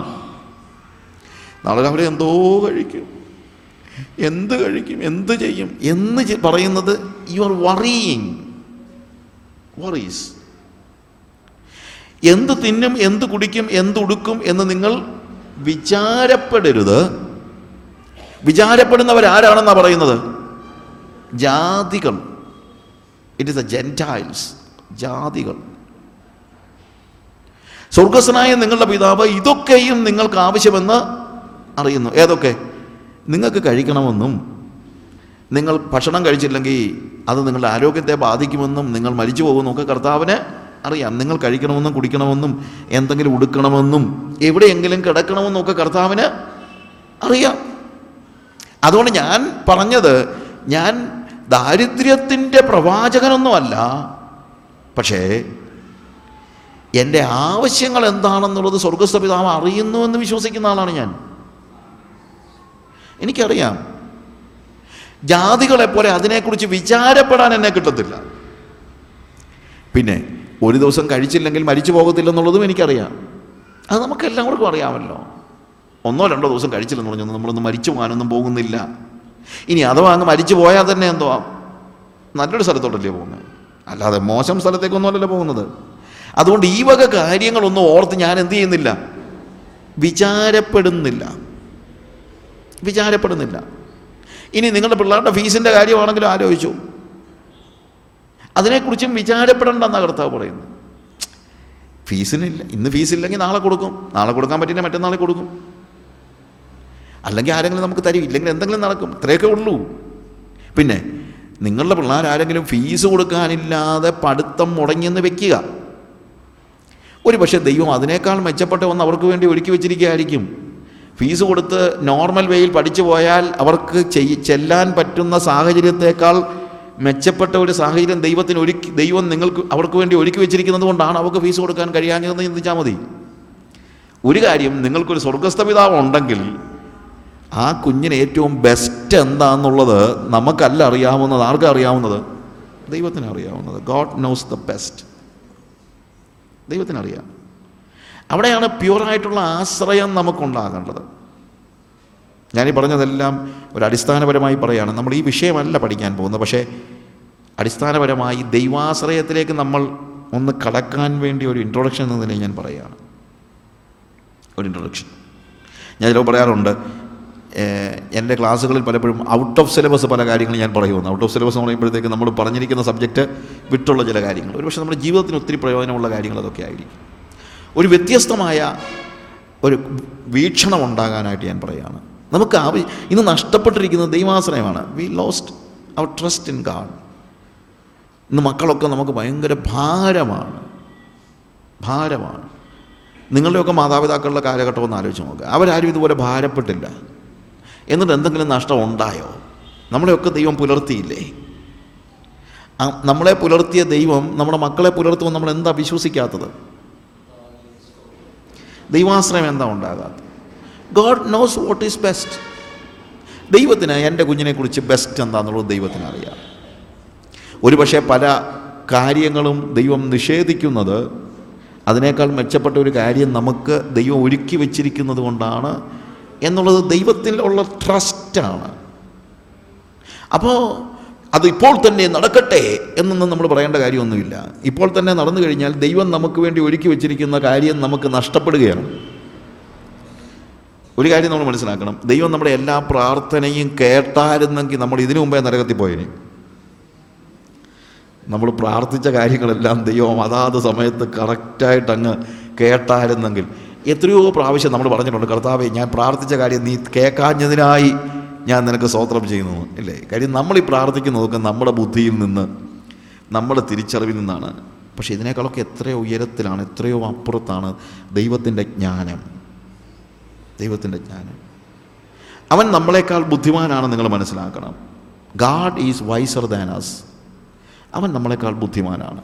അവൻ നമ്മളെക്കാൾ നമ്മളെ അറിയാവുന്നവനാണ്. നമുക്ക് നമ്മുടെ ഫ്യൂച്ചറിനെ കുറിച്ചൊന്നും നമുക്ക് അറിയത്തൊന്നുമില്ല അല്ലേ. നമുക്ക് എന്തറിയാം? നമ്മുടെ അറിവ് എത്രയോ പരിമിതമാണ്. എന്നാൽ കർത്താവ് നമ്മുടെ ഭാവിയെ അറിയുന്നു.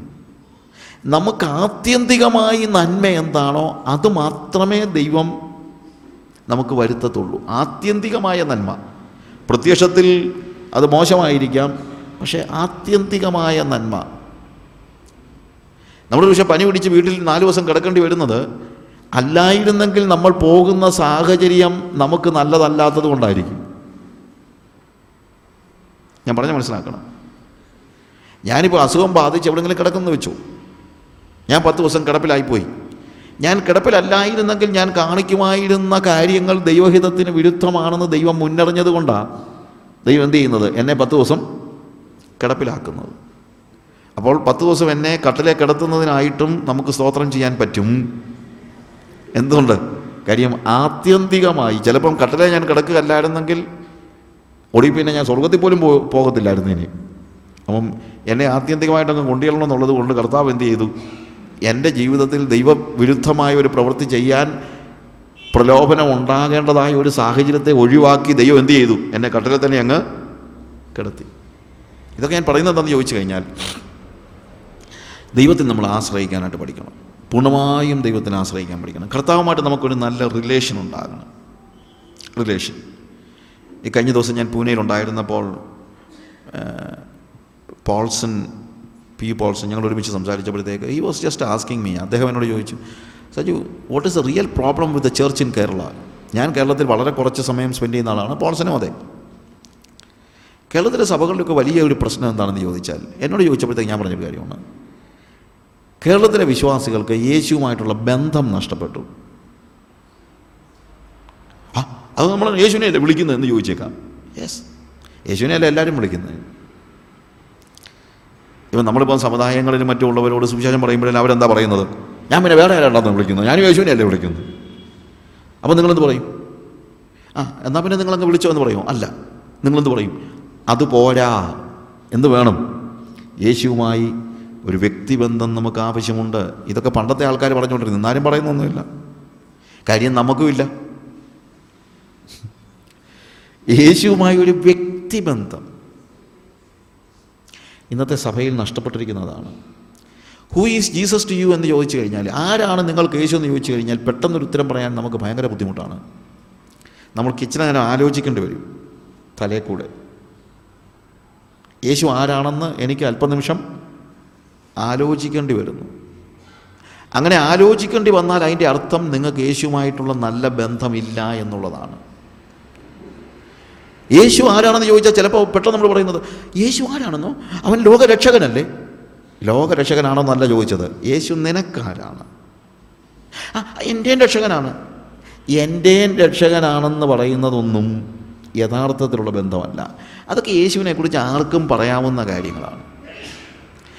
ആരാണ് സാജു എന്ന് ഇപ്പം നിങ്ങൾ എന്നെ അറിയാവുന്ന ഒരാൾ ചോദിച്ചു കഴിഞ്ഞാൽ അവർ പറയുമായിരിക്കും, സാജു ഒരു ദിവസം പ്രസംഗിക്കുന്ന ഒരാളാണ്, സാജു ഒരു മിഷണറിയാണ്, വടക്കേ ഇന്ത്യയിൽ മിഷണറി പ്രവർത്തനമുണ്ട്, സാജു ആഫ്രിക്കയിലാണ് ഇപ്പോൾ അവിടെയുള്ള സഭകളിൽ പ്രവർത്തിച്ചുകൊണ്ടിരിക്കുകയാണ്, അദ്ദേഹം 100 കൂട്ടം കാര്യങ്ങൾ പറയാൻ പറ്റും അല്ലേ, പല കാര്യങ്ങൾ പറയാൻ പറ്റും. പക്ഷേ എൻ്റെ ഭാര്യ ജെസിയോട് നിങ്ങൾ ചോദിക്കുകയാണ് ആരാണ് സാജു എന്ന് ചോദിച്ചു കഴിഞ്ഞാൽ, ആരാ സാജു എന്ന് ചോദിച്ചു കഴിഞ്ഞാൽ, അദ്ദേഹം ഒരു മിഷണറിയാണ്, അദ്ദേഹം നേരത്തെ ഒരു മാസിക നടത്തിക്കൊണ്ടിരിക്കുകയായിരുന്നു, പിന്നീട് അദ്ദേഹം ചില പുസ്തകങ്ങൾ എഴുതിയുണ്ടായി എന്നൊക്കെ എൻ്റെ ഭാര്യ പറയുമോ? ഇല്ല. അത് പറയുന്ന വല്ലതും തെറ്റാണോ? എടാ, ഞാൻ മാസിക നടത്തിയിട്ടുണ്ട്, ഞാൻ പുസ്തകം എഴുതിയിട്ടുണ്ട്, ഞാൻ പ്രസംഗിച്ചിട്ടുണ്ട്, ഞാൻ ആഫ്രിക്കയിൽ സുവിശേഷ വേല ചെയ്യുന്നുണ്ട്, വടക്കേ ഇന്ത്യയിൽ സുവിശേഷ വേല ചെയ്യുന്നുണ്ട്. ഇത് പറയുന്ന തെറ്റൊന്നുമല്ല. പക്ഷേ ജെസി എന്ന് പറയുന്ന എൻ്റെ ഭാര്യയ്ക്ക് ഞാൻ മിഷണറി ഒന്നുമല്ല. ആണോ? അല്ല. ഞാനൊരു മിഷണറിയാണെന്നുള്ള യാഥാർത്ഥ്യമാണ്. പക്ഷേ എൻ്റെ ഭാര്യയ്ക്ക് ഞാൻ അവളുടെ ഭർത്താവാണ്, അവളുടെ എല്ലാമാണ്. അത് വിളിച്ച് ചോദിച്ചു കഴിഞ്ഞാൽ ജെസിയോട് ചോദിക്കുകയാണെന്ന് വെച്ചോ, സാജു ആരാണെന്ന് ചോദിച്ചു കഴിഞ്ഞാൽ, നോക്കട്ടെ, I think he is my husband. ഞാൻ IPCയുടെ കുറിയന്നൂർ സഭയുടെ വിവാഹ രജിസ്റ്റർ ഒന്നെടുത്ത് നോക്കട്ടെ, എന്താ അവിടെ പേരെഴുതി വെച്ചിരിക്കുന്നതെന്ന് വല്ലതും ചോദിക്കുമോ? ഇല്ല. ഞങ്ങൾ തമ്മിലുള്ള ബന്ധം പറയാൻ അവൾക്ക് IPCയുടെ വിവാഹ രജിസ്റ്റർ ഒന്നും ആവശ്യമില്ല. Because it is a constant. എൻ്റെ ബീയിങ് അല്ലെങ്കിൽ അവളുടെ ആത്മാവിൽ ഇൻസ്ക്രൈബ് ചെയ്തിരിക്കുന്ന ബന്ധമാണ്. അതിപ്പോൾ ഊണിലും ഉറക്കത്തിലും കണ്ണു തിരുമ്മിയിട്ട് 2 വട്ടം ആലോചിച്ചിട്ട് പറയേണ്ട കാര്യമൊന്നും അല്ല. You understand my friends? ഞാൻ പറയുന്നത് മനസ്സിലാക്കുന്നുണ്ടല്ലോ. ഈ ബന്ധം പഴയ കാലത്ത് യേശുവുമായിട്ട് നമുക്കുണ്ടായിരുന്നു. അവനെൻ്റെ ആത്മമണവാളനാണെന്നുള്ളൊരു വലിയ ബന്ധം ഉണ്ടായിരുന്നു. പക്ഷേ ഗ്രാജുവലായിട്ട് എന്ത് സംഭവിച്ചു? We have lost that relationship. ഇന്ന് യേശു ആരാണെന്ന് ചോദിച്ചാൽ വേദപുസ്തകത്തിൽ യേശുവിനെക്കുറിച്ച് എന്തൊക്കെ പറഞ്ഞിരിക്കുന്നു അതൊക്കെ പറയാനാണ് നമ്മൾ തീരുമാനമെടുക്കുന്നത്. ദിസ് ഇസ് എ ബിഗ്, ഒരു വലിയൊരു പ്രോബ്ലമാണ്, വലിയൊരു പ്രതിസന്ധിയിലൂടെ നമ്മൾ കടന്നു പോവുകയാണ്. നഷ്ടം, യേശുവുമായിട്ടുള്ള റിലേഷനാണ് ഇന്ന് വാസ്തവത്തിൽ നഷ്ടമായിരിക്കുന്നത്. അതാണ് ഞാൻ പോൾസിനോട് പറഞ്ഞൊരു കാര്യം, ആ റിലേഷനില്ല. യേശുവിനെ മറ്റ് പല രീതിയിൽ നമ്മൾ മനസ്സിലാക്കുന്നുണ്ട്. ഇപ്പോൾ ഒരു ഉദാഹരണം പറഞ്ഞു കഴിഞ്ഞാൽ, മത്തായി സുവിശേഷം 7-ാം അധ്യായത്തിൽ യേശുവിൻ്റെ അടുത്ത് ഏറ്റവും അന്ത്യനാളിൽ വന്ന് നിൽക്കുന്ന വ്യക്തികൾ, അവർക്ക് വേണ്ടി സ്വർഗം തുറക്കപ്പെടാതെ വന്നപ്പോൾ പറയുന്നൊരു കാര്യമുണ്ട്, കർത്താവേ കർത്താവേ ഞങ്ങൾ നിൻ്റെ നാമത്തിൽ പ്രവചിക്കുകയും നിൻ്റെ നാമത്തിൽ ഭൂതങ്ങളെ പുറത്താക്കുകയും നിൻ്റെ നാമത്തിൽ വീര്യപ്രവൃത്തികളെ പ്രവർത്തിക്കുകയും ചെയ്തില്ലയോ? എന്നാൽ അന്ന് ഞാൻ അവരോട് അധർമ്മം പ്രവർത്തിക്കുന്നവരെ എന്നെ വിട്ടുപോകുവിനെന്ന് ഞാൻ നിങ്ങളെ ഒരു നാളും അറിഞ്ഞിട്ടില്ല, അധർമ്മം പ്രവർത്തിക്കുന്നവരെ എന്നെ വിട്ടുപോകുമെന്ന് തീർത്ത് പറയും എന്ന് പറഞ്ഞു. തീർത്ത് പറയും. എന്താ അവിടുത്തെ അർത്ഥം? ഇവർക്ക് യേശുവുമായിട്ട് ബന്ധം ഉണ്ടായിരുന്നെന്ന് ചോദിച്ചാൽ യെസ്. അല്ലെങ്കിൽ അവർക്ക് ഒരിക്കലും യേശുവിൻ്റെ നാമത്തിൽ പ്രവചിക്കുകയും ഭൂതങ്ങളെ പുറത്താക്കുകയും വീര്യപ്രവൃത്തികൾ പ്രവർത്തിക്കാനും ഒരിക്കലും എന്താണ് ഈ അവർക്കങ്ങനെ ഒരു ബന്ധമില്ലെങ്കിൽ അത് പറ്റത്തില്ലല്ലോ. പറ്റുമോ? അതിൻ്റെ അർത്ഥം ഇവർ ചർച്ചിൽ വളരെ ആക്റ്റീവായിട്ടുള്ള ആളുകളും ശുശ്രൂഷകരുമായിരുന്നു എന്നുള്ളതാണ്.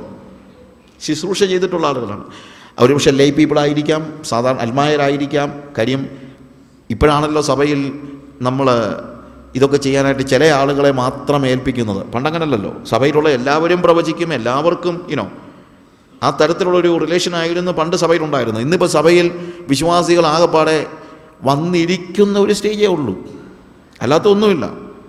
What is the difference between കത്തോലിക്ക സഭയും മറ്റ് സഭകളും തമ്മിലിപ്പോൾ ഒരു വ്യത്യാസമാണ്. വേർപെട്ട സഭകളും തമ്മിൽ വ്യത്യാസമില്ലാത്ത രീതി നമ്മൾ പറയുമല്ലോ, സമുദായക്കാർക്കൊക്കെ 5 ഓണമാണ്, വന്നോണം നിന്നോണം കണ്ടോണം കൊണ്ടോണം പൊക്കോണം, അല്ലാതെ അവർക്ക് വേണ്ടത്ര ഇൻവോൾവ്മെൻ്റ് ഒന്നും ഇല്ല. ഞാൻ ചോദിച്ചോട്ടെ, ഇന്ന് പെന്തിക്കോസ് സഭയെ വേറെ എന്തോ ഇൻവോൾവ്മെൻ്റാണ് ഉള്ളത്. നമ്മൾ വല്ലവരെയും കുറ്റം പറയുമ്പോൾ നമ്മളിലേക്കൊന്ന് നോക്കണ്ടേ? പെന്തിക്കോസ് സഭ ഇതിൽ കൂടുതൽ എന്താ ഉള്ളത്? വരുന്നു, നിൽക്കുന്നതിന് പകരം ഇരിക്കുന്നു, വന്നോണം ഇരുന്നോണം കണ്ടോണം, അവിടെ നടക്കുന്നതെല്ലാം കണ്ടോണം, പിന്നെ വല്ല പാട്ടോ വല്ലതും പാടി കുർബാന പോലെ തിരുവത്താഴം കൊണ്ടോണം പൊക്കോണം. ഇങ്ങനെ ആയിരുന്നില്ല നമ്മുടെ സഭകൾ, ആണോ? വരുന്ന ഓരോ വ്യക്തികൾക്കും ദൈവസഭയിൽ പ്രാതിനിധ്യം ഉണ്ടായിരുന്നു, ശുശ്രൂഷ ഉണ്ടായിരുന്നു, എല്ലാവരും അതൊരു വാംത, ഒരു ഊഷ്മളത. എന്നോടൊരാൾ പറഞ്ഞൊരു വാക്ക് എന്നെ ഒത്തിരി, ചില വാക്കുകളൊക്കെ നമ്മൾ ഭയങ്കരമായിട്ട് നമ്മുടെ ഹൃദയത്തെ തകർത്ത് കളയുന്നുണ്ട്, ഹൃദയത്തെ ഒത്തിരി ഉത്തേജിപ്പിക്കുന്നുണ്ട്. ഒരു പ്രായമുള്ളൊരു അമ്മച്ചി പറഞ്ഞതാണ്. അദ്ദേഹം പറഞ്ഞു, സാജു, അവർ പറഞ്ഞു, ഒരു ഉത്സവത്തിൻ്റെ പ്രതീതിയോടെ ആയിരുന്നു ഞാൻ ഓരോ ഞായറാഴ്ചകളെയും നോക്കിക്കണ്ടിരുന്നത്. ഒരു ഉത്സവം, ഞായറാഴ്ച എന്താണ്? ഒരു ഉത്സവം. പക്ഷേ ഇപ്പം ഞായറാഴ്ച വരുമ്പോൾ പേടിയാണ്, കമ്മിറ്റി ഉണ്ടാകുമോന്ന്. അത് കഴിഞ്ഞിട്ട് ജനറൽ ബോഡിയാണെങ്കിൽ തീർന്നില്ലേ കാര്യങ്ങൾ. അവർ പറഞ്ഞത് വെറുതെ പറയുന്നതല്ല, ഹൃദയത്തിൻ്റെ വേദന അവർ പങ്കുവച്ചതാണ്.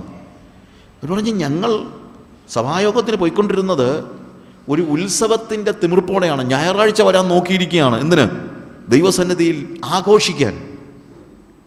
പക്ഷെ ഇന്നിപ്പോൾ ഞായറാഴ്ച ആകുമ്പോൾ പേടിയാണ്, എൻ്റെ ദൈവമേ നാളെ എന്താ സംഭവിക്കാൻ പോകുന്നതെന്ന്. ഈ അവസ്ഥയ്ക്കാണ് ദുരവസ്ഥ എന്ന് പറയുന്നത്. കാരണം യേശു ഒന്നുമല്ല അവിടുത്തെ വിഷയം. നമ്മൾ സമുദായക്കാരേക്കാൾ കഷ്ടമായിരിക്കുന്നു. സമുദായക്കാർക്കൊന്നുമല്ലെങ്കിൽ ഭക്തിയെങ്കിലുമുണ്ട്, നമുക്കതുപോലുമില്ലാത്തൊരു സ്റ്റേജിലേക്ക് വന്നിരിക്കുന്നു. ഈ അവസ്ഥയ്ക്ക് വലിയ മാറ്റമുണ്ടാകുന്നു. റിലേഷൻ, ശുശ്രൂഷകളുമായി ബന്ധപ്പെട്ടുള്ള റിലേഷൻ പോലും പോരാ. നിന്റെ നാമത്തിൽ ഞങ്ങൾ പ്രവചിക്കുകയും ഭൂതങ്ങളെ പുറത്താക്കുകയും വീര്യപ്രവൃത്തികൾ പ്രവർത്തിക്കുകയും ചെയ്യുന്നില്ലയോ എന്ന് പറഞ്ഞവരോട് കർത്താവ് പറയുന്നത്, ഞാൻ നിങ്ങളെ ഒരു നാളും അറിയുന്നില്ലെന്ന്. നമ്മുടെ ചിലരുടെ ചിന്ത എന്നാ, ചിലരുടെ അല്ല, നല്ലൊരു ശതമാനത്തിൻ്റെ ചിന്ത, അന്യഭാഷ പറഞ്ഞു കഴിഞ്ഞാൽ നേരെ അങ്ങ് സ്വർഗത്തിൽ പൊക്കോളുമെന്ന.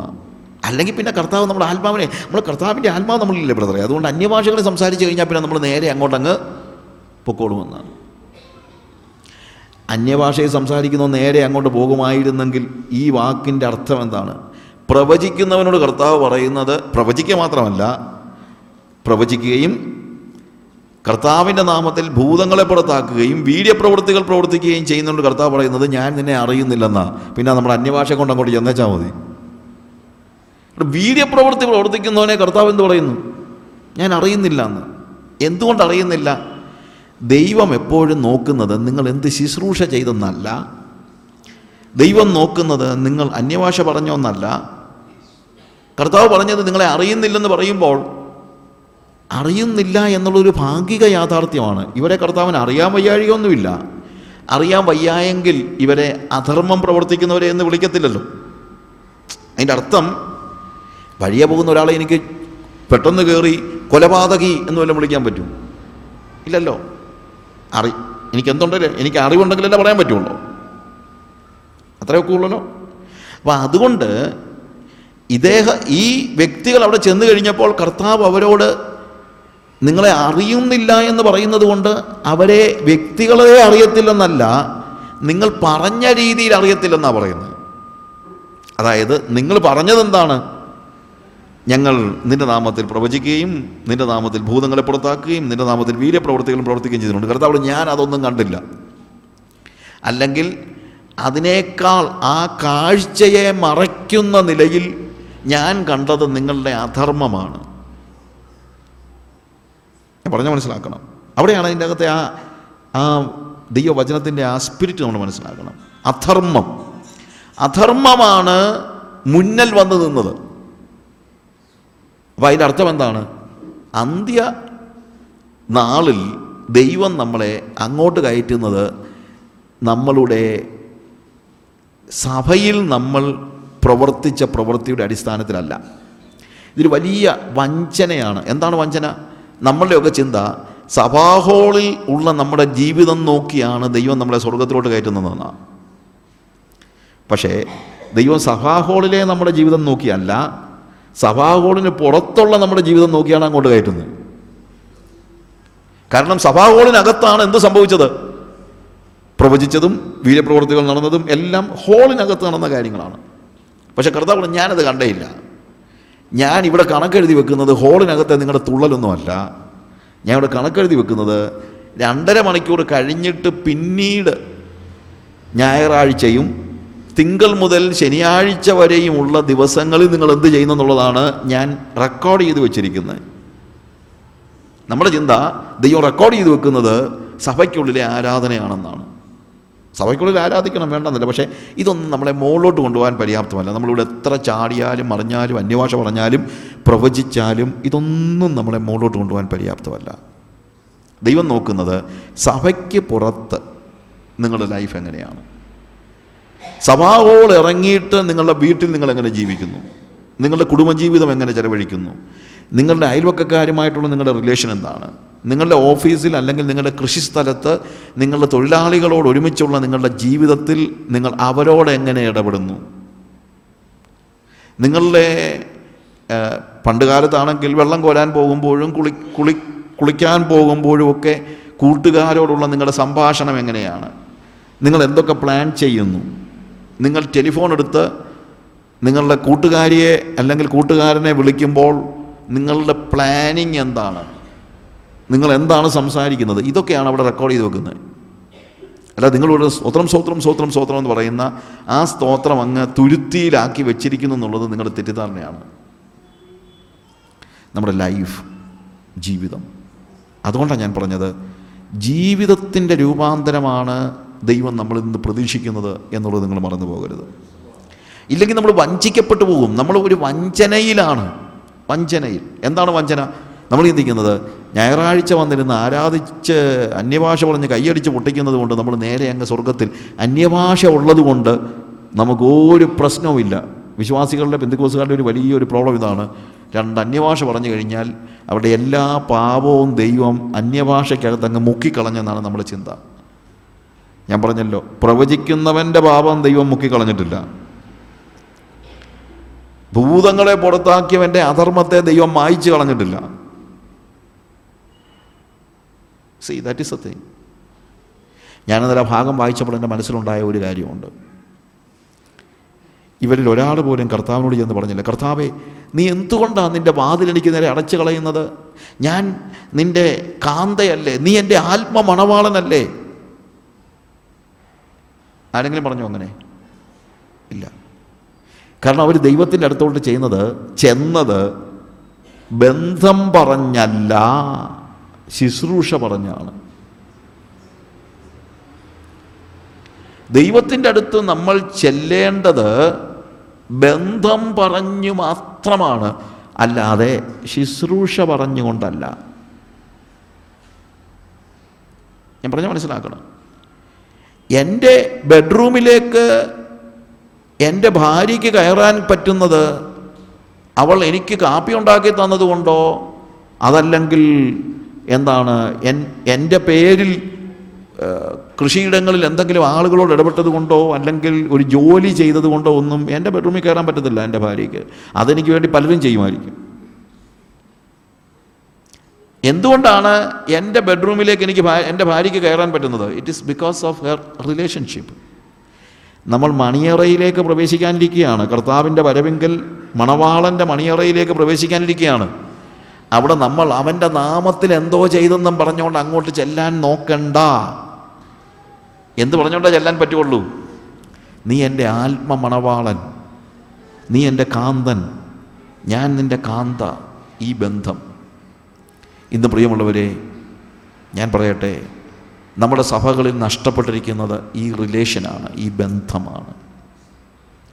അതുകൊണ്ട് ഈ ദിവസങ്ങളിൽ അത്യന്താപേക്ഷിതമായി നമ്മുടെ സഭ റീഗെയിൻ ചെയ്യേണ്ടത് എന്താണെന്നറിയാമോ? റിലേഷൻഷിപ്പ് വിത്ത് ജീസസ് ക്രൈസ്റ്റ്, യേശു കർത്താവുമായിട്ടുള്ള ആത്മബന്ധത്തിലേക്ക് നമ്മുടെ സഭാജനങ്ങൾ കടന്നു വരണം. പഴയ കാലത്തെ ആളുകൾക്കൊന്നും ദൈവശാസ്ത്രമൊന്നും ഇത്രയൊന്നും അറിയത്തില്ലായിരുന്നു. പക്ഷെ അവരെ ഒന്നും കളിപ്പിക്കാനോ, ഈവൻ ഈ കഴിഞ്ഞ ദിവസം ഞാനൊരാളുമായിട്ട് ചാറ്റിലാണെങ്കിലും ഐ വാസ് ടോക്കിംഗ്, ഒരു അപ്പോളജറ്റിക്സ് കൈകാര്യം ചെയ്യുന്നൊരു വ്യക്തിയാണ്. അദ്ദേഹം പറഞ്ഞൊരു കാര്യമാണ്, വിശ്വാസികളിൽ നിന്ന് പോലും ആളുകൾ യഹോവ സാക്ഷിയിലേക്കും മോർമോണിസത്തിലേക്കും ഒക്കെ പോകുന്നു, ഇത്രയും വിദ്യാഭ്യാസം ഉണ്ടായിട്ട്. എന്തുകൊണ്ട് പഴയ കാലത്തെ പ്രായമുള്ള ആളുകൾ, വേദോത്സവം ശരിക്കും വായിക്കാൻ പോലും വയ്യാത്ത ആളുകളെ പോലും ഇവർക്ക് കളിപ്പിക്കാൻ പറ്റിയില്ല? ഞാൻ പറഞ്ഞ മനസ്സിലാക്കണം.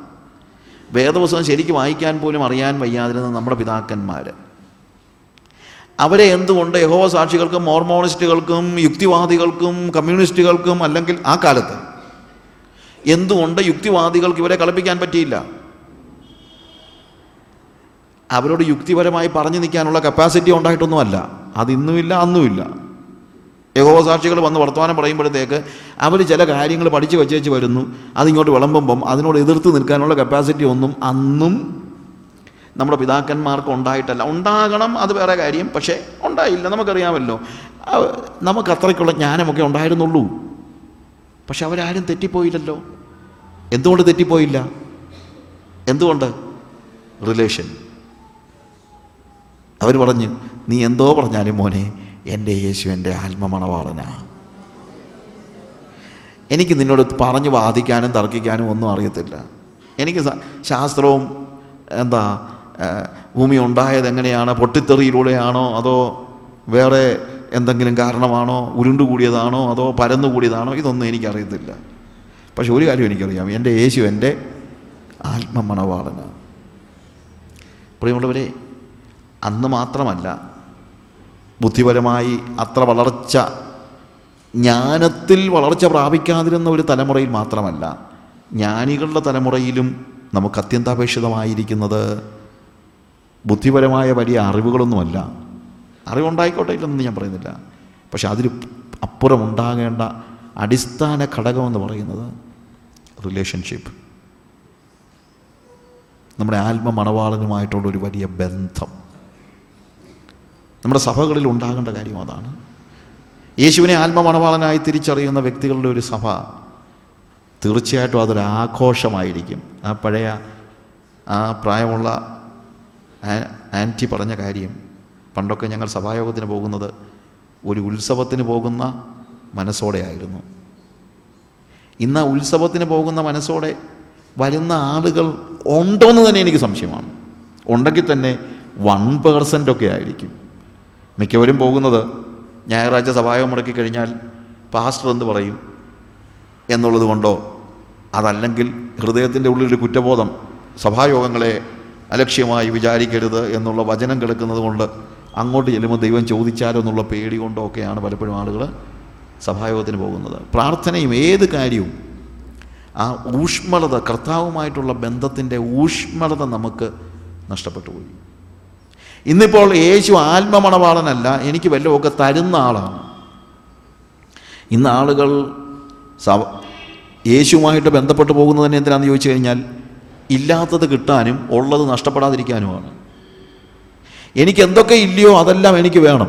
അതുകൊണ്ട് ഞാൻ പലപ്പോഴും ആലോചിച്ചിട്ടുണ്ട്, പ്രാർത്ഥനാ വിഷയങ്ങൾ വല്ലതും എന്ന് പാസ്റ്റർ ചോദിക്കുമ്പോഴത്തേക്ക് അടുത്ത കാലത്തൊന്നും ഞാൻ കേട്ടിട്ടില്ല, പാസ്റ്ററെ കഴിഞ്ഞ ആഴ്ച എനിക്ക് വേണ്ടത്ര ദൈവസാന്നിധ്യം അനുഭവിക്കാൻ പറ്റിയില്ല, ദയവായി പ്രാർത്ഥിക്കണേ, കർത്താവിനോടുള്ള ആ സ്നേഹത്തിൽ മുതിർന്നു വരുവാനായിട്ട് പ്രാർത്ഥിക്കണേ എന്നാരും പറഞ്ഞ് ഞാൻ കേൾക്കുന്നില്ല. പകരം പാസ്റ്ററെ കുഞ്ഞമ്മയ്ക്ക് പനിയായിരുന്നു, അതോർത്ത് പ്രാർത്ഥിക്കണം കേട്ടോ, കുറഞ്ഞു, എന്നാലും ഒന്നുകൂടെ ഒന്ന് പ്രാർത്ഥിച്ചേക്കണേ, പാസ്റ്ററെ മോൻസിയുടെ എഴുത്തൊന്നും വന്നില്ല, അവൻ ദുബായിൽ ജോലിക്ക് ഇച്ചിരി പ്രശ്നമൊക്കെ ഉണ്ടെന്ന് പറയുന്ന കേട്ടു, പാസ്റ്റർ ഒന്ന് പ്രാർത്ഥിച്ചോണേ. ഈ ശബ്ദത്തിലൊന്നും ആയിരിക്കത്തില്ല, കുറേ കൂടെ മോൻസി മോൻ്റെ കത്തുകളൊക്കെയും കഴിഞ്ഞ നാളുകളിൽ വരുന്നതൊക്കെയും കുറഞ്ഞിരിക്കുകയാണ്, അതുകൊണ്ട് ദൈവമക്കളെല്ലാവരും എന്നൊക്കെ പറഞ്ഞ് നമ്മളെ ആകാതെ, ഞാൻ പറഞ്ഞിപ്പോൾ വന്ന് നമുക്ക് മാനം മര്യാദയ്ക്ക് വർത്തമാനം പറയാൻ പോലും അറിയത്തില്ല. ഇത് നിങ്ങളുടെ മനസ്സിലെ കാര്യം പറയുമ്പോൾ എന്തിനാ ഒക്കെയും എന്നൊക്കെ പറയുന്നത്? ഒക്കെയും എന്ന് പറഞ്ഞൊരു വാക്ക് മലയാളത്തിലുള്ളതല്ലേ, ഉണ്ടെങ്കിൽ പിന്നെ അങ്ങനെ പറഞ്ഞത് ഇല്ലേ. കാര്യം എന്തെന്നറിയാമോ, നമ്മൾ ഒരു മുഖം മൂടിയുടെ മറ്റൊരു ലോകത്തിലേക്ക് പ്രവേശിച്ചിരിക്കുകയാണ്. നമ്മൾ പ്രാർത്ഥനാ വിഷയങ്ങളെല്ലാം എന്താണ്? യേശു എനിക്ക് എന്തോ ചെയ്തു തരണം, യേശു എനിക്ക് എന്ത് ചെയ്തു തരണം, അതിൻ്റെ പുറകെയാണ് നമ്മൾ. യേശു എനിക്ക് എന്ത് ചെയ്തു തരണം? പ്രിയമുള്ളവരെ, ആ റിലേഷൻ അല്ല, യേശു എനിക്ക് എന്ത് തരുന്നു എന്നുള്ളതാണ് നമ്മൾ നോക്കുന്നത്. പിന്നെ തന്ന കാര്യം പോകാനും പാടില്ല. അതുകൊണ്ട് യേശുവിനെ നമ്മൾ ഇന്നൊരു ഉപാധിയാക്കി പരിചയപ്പെടുത്തുകയാണ്. യേശു ഒരു ഉപാധി, ഒരു മീൻസ് അല്ലേ, ഒരു ഉപാധി. പലപ്പോഴും നമ്മളുടെ ഒരു ബിസിനസ് റിലേഷനാണ് കർത്താവുമായിട്ടുള്ളത്. നമുക്ക് ഈ ഇൻഫ്ലുവൻസ് ഉള്ള ആളുകളെ വിളിച്ച് എന്തെങ്കിലുമൊക്കെ കാര്യം സാധിച്ചു കഴിഞ്ഞാൽ നമ്മൾ വേറെ, ഇപ്പം ഞാനിപ്പോൾ ഒരു MP കോട്ടായിൽ ഒരു റിസർവേഷൻ എനിക്ക് കിട്ടിയെന്ന് വയ്ക്കുക, എനിക്കിപ്പോൾ ഇവിടുന്ന് പെട്ടെന്ന് ഡൽഹിക്ക് പോകേണ്ടി വന്നു, MP യുടെ കോട്ടായിൽ ഒരു റിസർവേഷൻ കിട്ടിയെന്ന് പറഞ്ഞുകൊണ്ട് പിറ്റേ ദിവസം തൊട്ട് MP എന്ന് പറയുന്നത് എൻ്റെ ഹൃദയത്തിൻ്റെ ആഴത്തിൽ അങ്ങ് കയറിയിരിക്കത്തൊന്നുമില്ലല്ലോ. പിന്നെ ഞാൻ അങ്ങനെക്കുറിച്ച് ഓർക്കുന്നത് തന്നെ വേറെ എന്തെങ്കിലും ആവശ്യം വരുമ്പോഴാണ്. ഈ പറഞ്ഞതുപോലെയാണ് യേശുവിനെ ഇപ്പം പലപ്പോഴും ആളുകൾ മനസ്സിലാക്കുന്നത്. അവർക്ക് എന്തെങ്കിലും ആവശ്യമുള്ളപ്പോൾ വേണ്ടുന്ന ഒരാൾ. എനിക്ക് ടാൻസാനിയയിൽ ട്രാൻസ്ലേറ്റ് ചെയ്യുന്ന ഒരു വ്യക്തിയുണ്ട് പലപ്പോഴും, പീറ്റർ എന്ന് പറഞ്ഞാൽ, അവൻ BBAക്ക് അവിടെ പഠിക്കുകയാണ്. അപ്പം ഒരു ഞായറാഴ്ച അവൻ്റെ കൂടെ ഒരു ബ്രിട്ടീഷുകാരി കൊച്ചു പഠിക്കുന്നുണ്ട്, ഇംഗ്ലീഷുകാരിയാണ്. അപ്പം അവളോട് ഇവനിങ്ങനെ, ആഫ്രിക്കയിലാണ്, അവളോട് ഇവൻ പറഞ്ഞ് സൺഡേ അല്ലേ നീ കൂടെ വാ, പള്ളി വാ, ചർച്ചിൽ വരാൻ പറഞ്ഞു. You go to church? പറഞ്ഞു yes, I M not coming, ഞാൻ വരുന്നില്ല. Why should I come to the church? I M not sick, ഞാനെന്തിനാണ് പള്ളി വരുന്നത്, എനിക്ക് രോഗമൊന്നും ഇല്ലല്ലോ. ഇപ്പം why should I come to the church, I M not sick. പെങ്കൊച്ചു പറഞ്ഞതാണ്, ഞാനെന്തിനാണ് പള്ളി വരുന്നത്, എനിക്ക് രോഗമൊന്നും എനിക്ക് അസുഖമൊന്നും ഇല്ലെന്ന്. അവൾ മനസ്സിലാക്കിയിരിക്കുന്നത് എപ്പോഴാണ് പള്ളിയിൽ പോകേണ്ടത്? അസുഖം വരുമ്പോൾ. നമ്മൾ പള്ളിയിൽ പോകുന്നത് എന്നുള്ളത് പിന്നെ അങ്ങ് പോട്ടെ, പള്ളിയിൽ സ്ഥിരമായിട്ട് പോകുന്നത് അസുഖം വരാതിരിക്കാനും ആകാം. ഇനി സഭായോഗത്തിന് പോകാതിരുന്ന് കർത്താവ് വല്ല അസുഖം വല്ലതും വരുത്തിയാലെന്നുള്ള പേടിക്കാകും. ഇങ്ങനെയൊക്കെയുള്ള ബന്ധം മാത്രമേ നമ്മളിപ്പോൾ കർത്താവുമായി സൂക്ഷിക്കുന്നുള്ളൂ. പ്രിയമുള്ളവരെ, തമാശയ്ക്ക് പറയുന്ന കാര്യങ്ങളൊന്നുമല്ല, ഇത് വേദനയോടെ പറയുന്നൊരു കാര്യമാണ്. അതുകൊണ്ട് ഈ ദിവസങ്ങളിൽ ഏറ്റവും അത്യന്താപേക്ഷിതമായിരിക്കുന്നതായ കാര്യം, we need to see that we are keeping that relationship. നമ്മൾ കർത്താവിനോട് ആ ബന്ധം, അതിലേക്ക് ഒരു മടങ്ങി വരവ് ആവശ്യമാണ്. അവൻ നമ്മുടെ ആത്മ മണവാളൻ എന്ന നിലയിൽ, അവനൊരു ഉപാധിയല്ല, അവനൊരു ആത്മ മണവാളൻ. നമ്മുടെ ക്ലാസ് അടുത്ത സെഷൻ തൊട്ടേ തുടങ്ങുന്നുള്ളൂ. പക്ഷേ ഞാനിതൊരു ഒരുക്കം എന്ന നിലയിൽ നമ്മുടെ ഹൃദയത്തെ ഒന്ന് രൂപാന്തരപ്പെടുത്താനായിട്ട് ചില കാര്യങ്ങൾ സംസാരിച്ചതാണ്. നമുക്ക് ആ ഒരു ബന്ധത്തിലേക്ക് വരണം. അല്ലെങ്കിൽ വന്നിരുന്നിട്ട് ഞാൻ ഈ ക്ലാസ് തുടങ്ങാഞ്ഞതിൻ്റെയും കാരണം അതാണ്. അതായത് ബൈബിൾ ക്ലാസ്, ബൈബിൾ പഠനം എന്ന് പറയുമ്പോൾ പെട്ടെന്ന് നിങ്ങൾ നോട്ട് എഴുതിയെടുക്കണം, അതിനൊന്നും ഞാനെതിരല്ല. പക്ഷേ കുറേ പോയിൻറ്റുകൾ പഠിക്കാൻ വേണ്ടിയില്ല. നോട്ട് എഴുതിയെടുക്കുന്നത് എന്തിനാണെന്ന് ചോദിച്ചു കഴിഞ്ഞാൽ പോയിൻ്റ് പഠിക്കാനല്ല, പിന്നെയും ഒന്ന് റിഫ്രഷ് ചെയ്യാനായിട്ട്.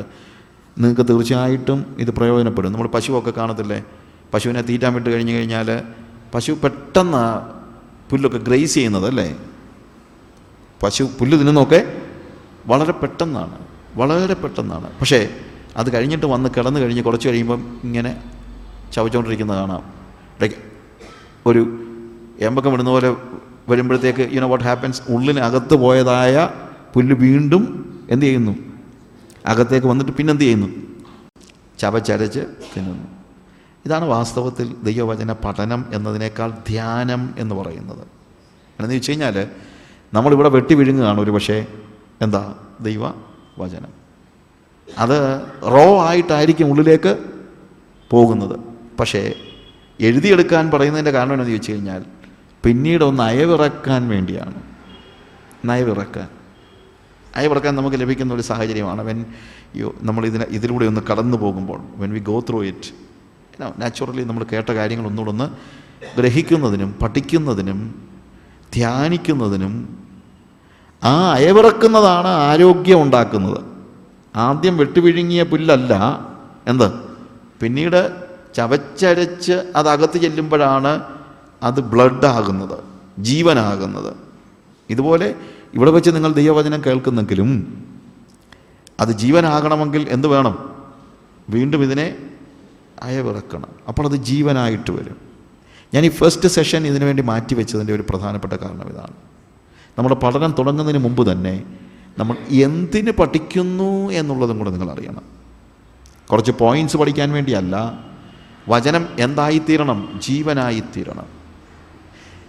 കർത്താവിനോട് പിശാച് പറഞ്ഞു, നീ കല്ലപ്പമായി തീരാൻ കൽപ്പിക്കുക. കർത്താവ് എന്ത് പറഞ്ഞു? Man shall not live by bread alone, but by every word that proceeds from the mouth of the Lord enlivens me. അവൻ പിതാവ് ദൈവത്തിൻ്റെ വായിൽ നിന്ന് വരുന്ന ഏത് വചനവും അവനെ ജീവിപ്പിക്കുന്നു. വചനം വരുന്നത് ഒരു കാര്യം, പക്ഷേ വചനം ജീവനായിത്തീരുന്നത് മറ്റൊരു കാര്യം. വചനം തന്നിലേക്ക് വരുന്നത് തന്നെ കർത്താവ് പറഞ്ഞു, മനുഷ്യൻ അപ്പം കൊണ്ട് മാത്രമല്ല. പിശാച് യേശുവിനോട് പറഞ്ഞതെന്നറിയാമോ? നീ ദൈവപുത്രനാണെങ്കിൽ അത് നിനക്കൊരു ഉറപ്പ് വേണ്ടായോ?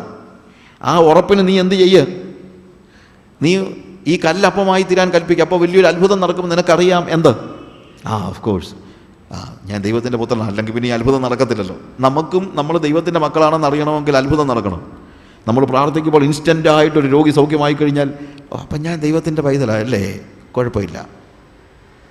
പക്ഷേ കർത്താവ് പറഞ്ഞു, അത്ഭുതത്തിൻ്റെ വഴിയിലൂടെ അല്ല ഞാൻ ദൈവത്തിൻ്റെ പൈതലാണെന്ന് തിരിച്ചറിയുന്നത്. പ്രത്യുത എൻ്റെ പിതാവ് സംസാരിക്കുന്നത് ഞാൻ കേൾക്കുന്നത് കൊണ്ടാണ്.